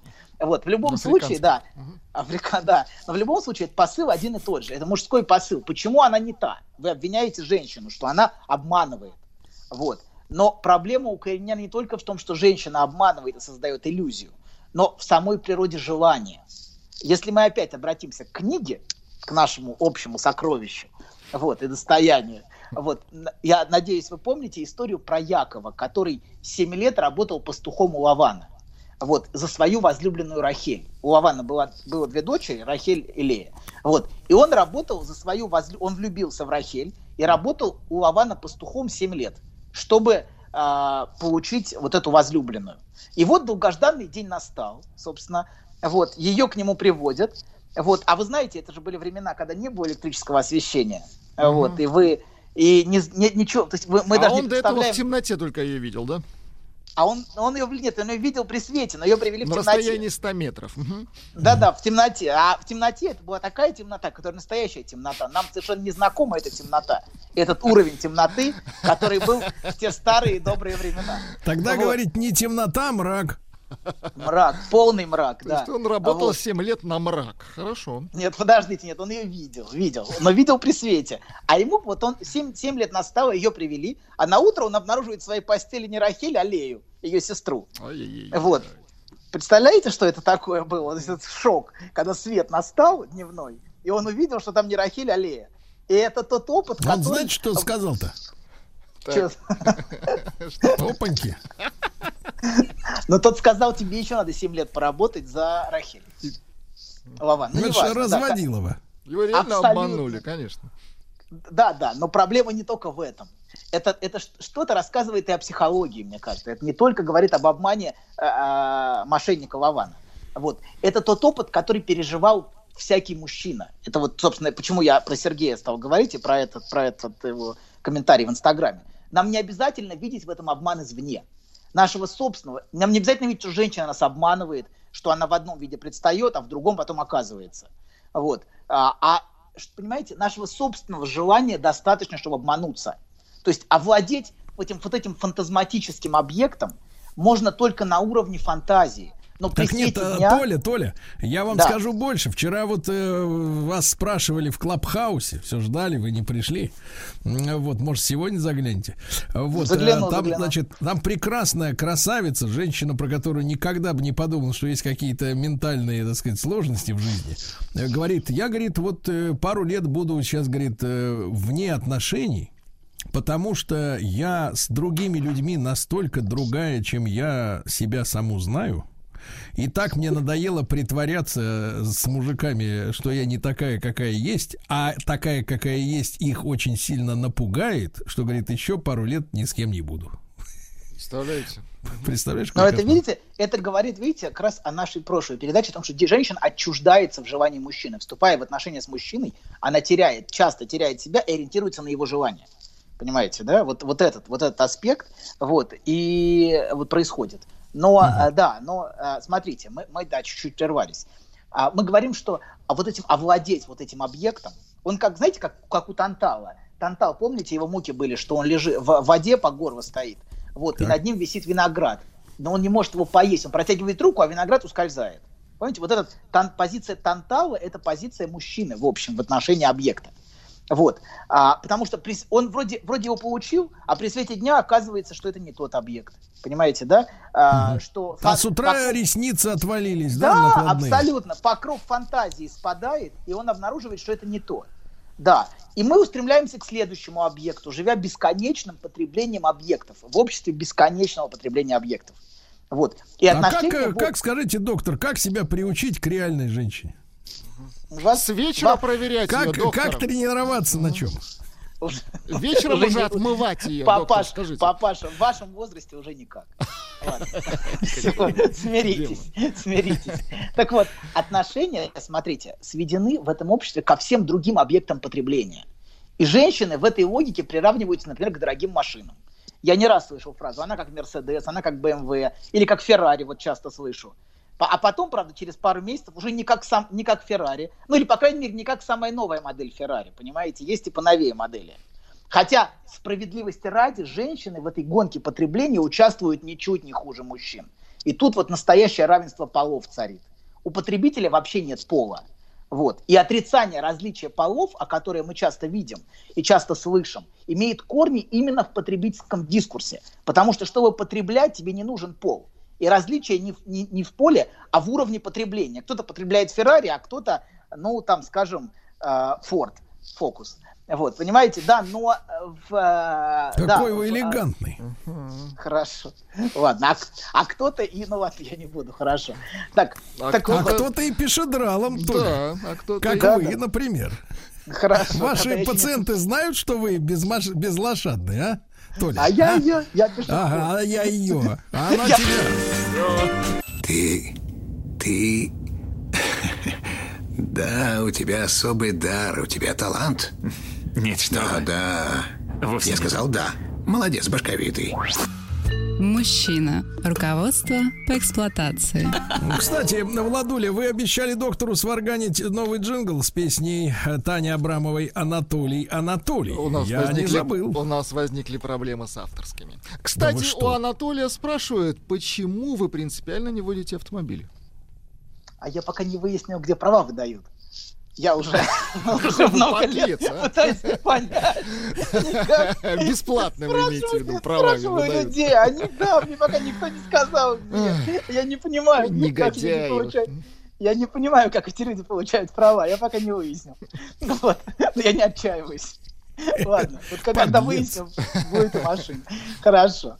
Да, так вот, смотрите, мы говорили о том, что а, а, потребительский дискурс, он таков, что а, в нем пол не важен. Именно поэтому все, все, вся, вся вот эта хрень, которая льется, она напрямую связана именно с потребительским дискурсом, в котором мы живем. И главное различие именно в уровне потребления. И перпетум мобили, вот этот вечный двигатель а, а, потребления, он состоит именно в принципиальной неудовлетворенности желания. Вы всегда в итоге обнаруживаете, что это не то. Понимаете, вы хотите что-то другое. Но вот наше желание устроено так, что это некоторый мираж, за ко- к которому мы устремлены и который мы хотим получить, которого нам не хватает, но когда мы получаем какой-то объект, он теряет для нас качество вот Анатолий, этого миража. Анатолий, вот смотрите, сейчас нас слушают добропорядочные женщины, правильно? Которые худо-бедно умеют варить борщ. Скоро на масленицу будут печь блины, купят и корочки красные, грамм сто, но купят, понимаешь? Э, Гладят ему рубашку, воспитывают его детей, и вдруг вы говорите всем этим прекрасным женщинам, что он, ну он в широком смысле слова, он, их личный муж, хочет-то не ее, и это ж вы сейчас какой удар, понимаете ли, в поддых-то человечеству, а? Ну, может быть, и она хочет не его. Давайте уж так. Ну, не Давайте надо, будем не честны. надо. Вот эти вот виляния хвостом, знаешь, из серии там, из серии, знаешь, э, там что-нибудь случилось в Штатах сразу, значит, напишешь об этом, а все такие э, ро- ровный хор вытия парнокопытных. А у нас что, посмотрите? Знаешь, вот это сразу, вот это либеро-то повылезает. Нет, вы скажите, нет, вы скажите, вы честно сейчас говорите, что муж, который живет с женщиной, хочет не ее. Вы это хотите сказать? муж, который живет с женщиной, он живет с, с материнским объектом. Вы описали материнский объект, правильно? Только что она воспитывает его детей, занимается. Но, конечно, его желание отщеплено. Вот. Э, Так уж устроено, но это его трагедия, он не может интегрировать. Мы об этом поговорим, почему, что оно ускользает. Вот. И, конечно, многие мужчины будут возмущаться. Да, будут возмущаться, но э, и говорить, что это не так. Но в общем, э, в большинстве случаев это так. Это не значит, что он не любит. Он очень любит свою жену. Но может иногда ее не желать. И иногда сходить в, э, так, в места... В пив-бар. В пивбар, да, в пивбар. Так вот, да, а, я не оправдываю, я не оправдываю такое поведение, не дай бог. Это постыдное, мерзкое, отвратительное Пьянство, поведение. бой. Да, пьянство, Ага. бой. Так вот, короче говоря, проблема в том, что вот этот объект, вот этот мираж, объект желания, он всегда ускользает. И про партнер, партнер вот этот, э, он всегда оказывается не тот. Про- И в этом-то и проблема.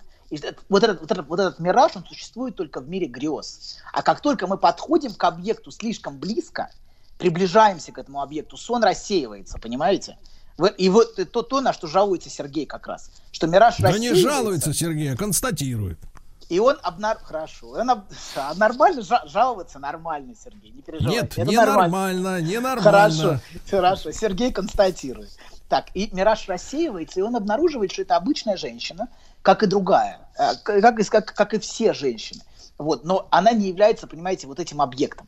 Хотя некоторые женщины, смотрите, что они делают. Они сохраняют свою желанность, появляясь и приманивая, но если мужчина появляется слишком близко, она исчезает.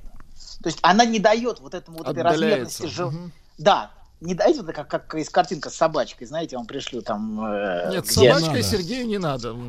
Хорошо. Так вот, а, она не дает размерности желаний вот, и грез исчезнуть. И потому что она бессознательно чувствует, что этот мираж рассеется.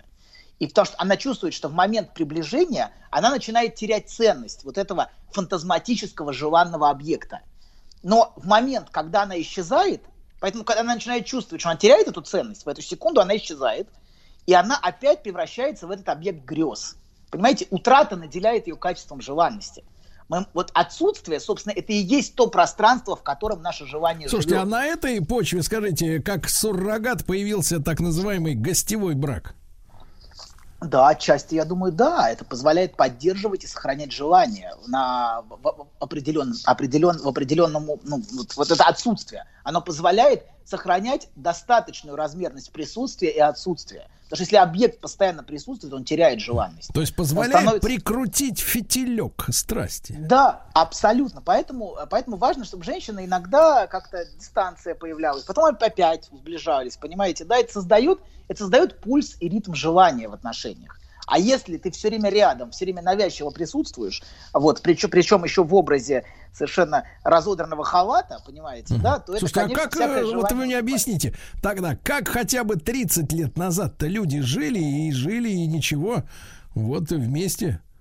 Жили как-то, жили. Так вот, три тысячи лет назад жили. Вот в чем проблема. Ну, вот что слу- Нет, жили. я к тому, что, что случилось-то? Что случилось-то? Всегда существовал столб э, человеческой цивилизации, о котором мы говорили. Ладно, так вот, а, а обсессивные, это истерические, а обсессивные, например, другую, еще более забавную стратегию выбирают. Они огораживают свой объект, но к нему не приближаются. Они все время проецируют наслаждение в будущее. Не сейчас, а потом. Я потом. Я вот сейчас поработаю, а потом будет мне наслаждение. То есть они, понимаете, они внутри где-то чувствуют, что они, если приблизиться к миражу, мираж пропадет и все исчезнет. Помните, как шутка? Я нажал, и все исчезло. Это вот страх обсессивный. У вас Что шутки все гадкие, уже ужасно. Да-да-да, вот я нажал, и все исчезло. Так вот, это страх обсессивных, что он, а, он приблизится к объекту, и, все, и поэтому он держит свой прекрасный мираж, и свою фантазию, и свое желание на расстоянии, но к своему объекту не приближается, к своему объекту наслаждения. Вот. И вот это все, если говорить про проклятие, это напоминает в целом проклятие, которое мужчина получил при изгнании из сада. Ты будешь работать в поте лица, а земля будет давать тебе вместо плодов колючки. То есть к объекту желания ты будешь устремлен и будешь делать все, чтобы его заполучить, будешь возделывать землю. Но а, вместе с плодами, или, и часто вместо плодов ты будешь получать колючки. И лишь немного ты будешь из того наслаждения, которое давайте жаждешь Анатолий получать. все-таки, Анатолий, все-таки на позитивной ноте завершим беседу сегодня. Давайте я при- вы- выдвигаю лозунг. Да возжелаем же мы жен наших. Вот так. Ана- Абсолютно. Анатолий. Анатолий Яковлевич Добин, блестяще, как обычно, Наших, спасибо. а не чужих, да. Своих, своих, Да. своих. Своих, своих, своих. Еще больше подкастов на радиомаяк.ру.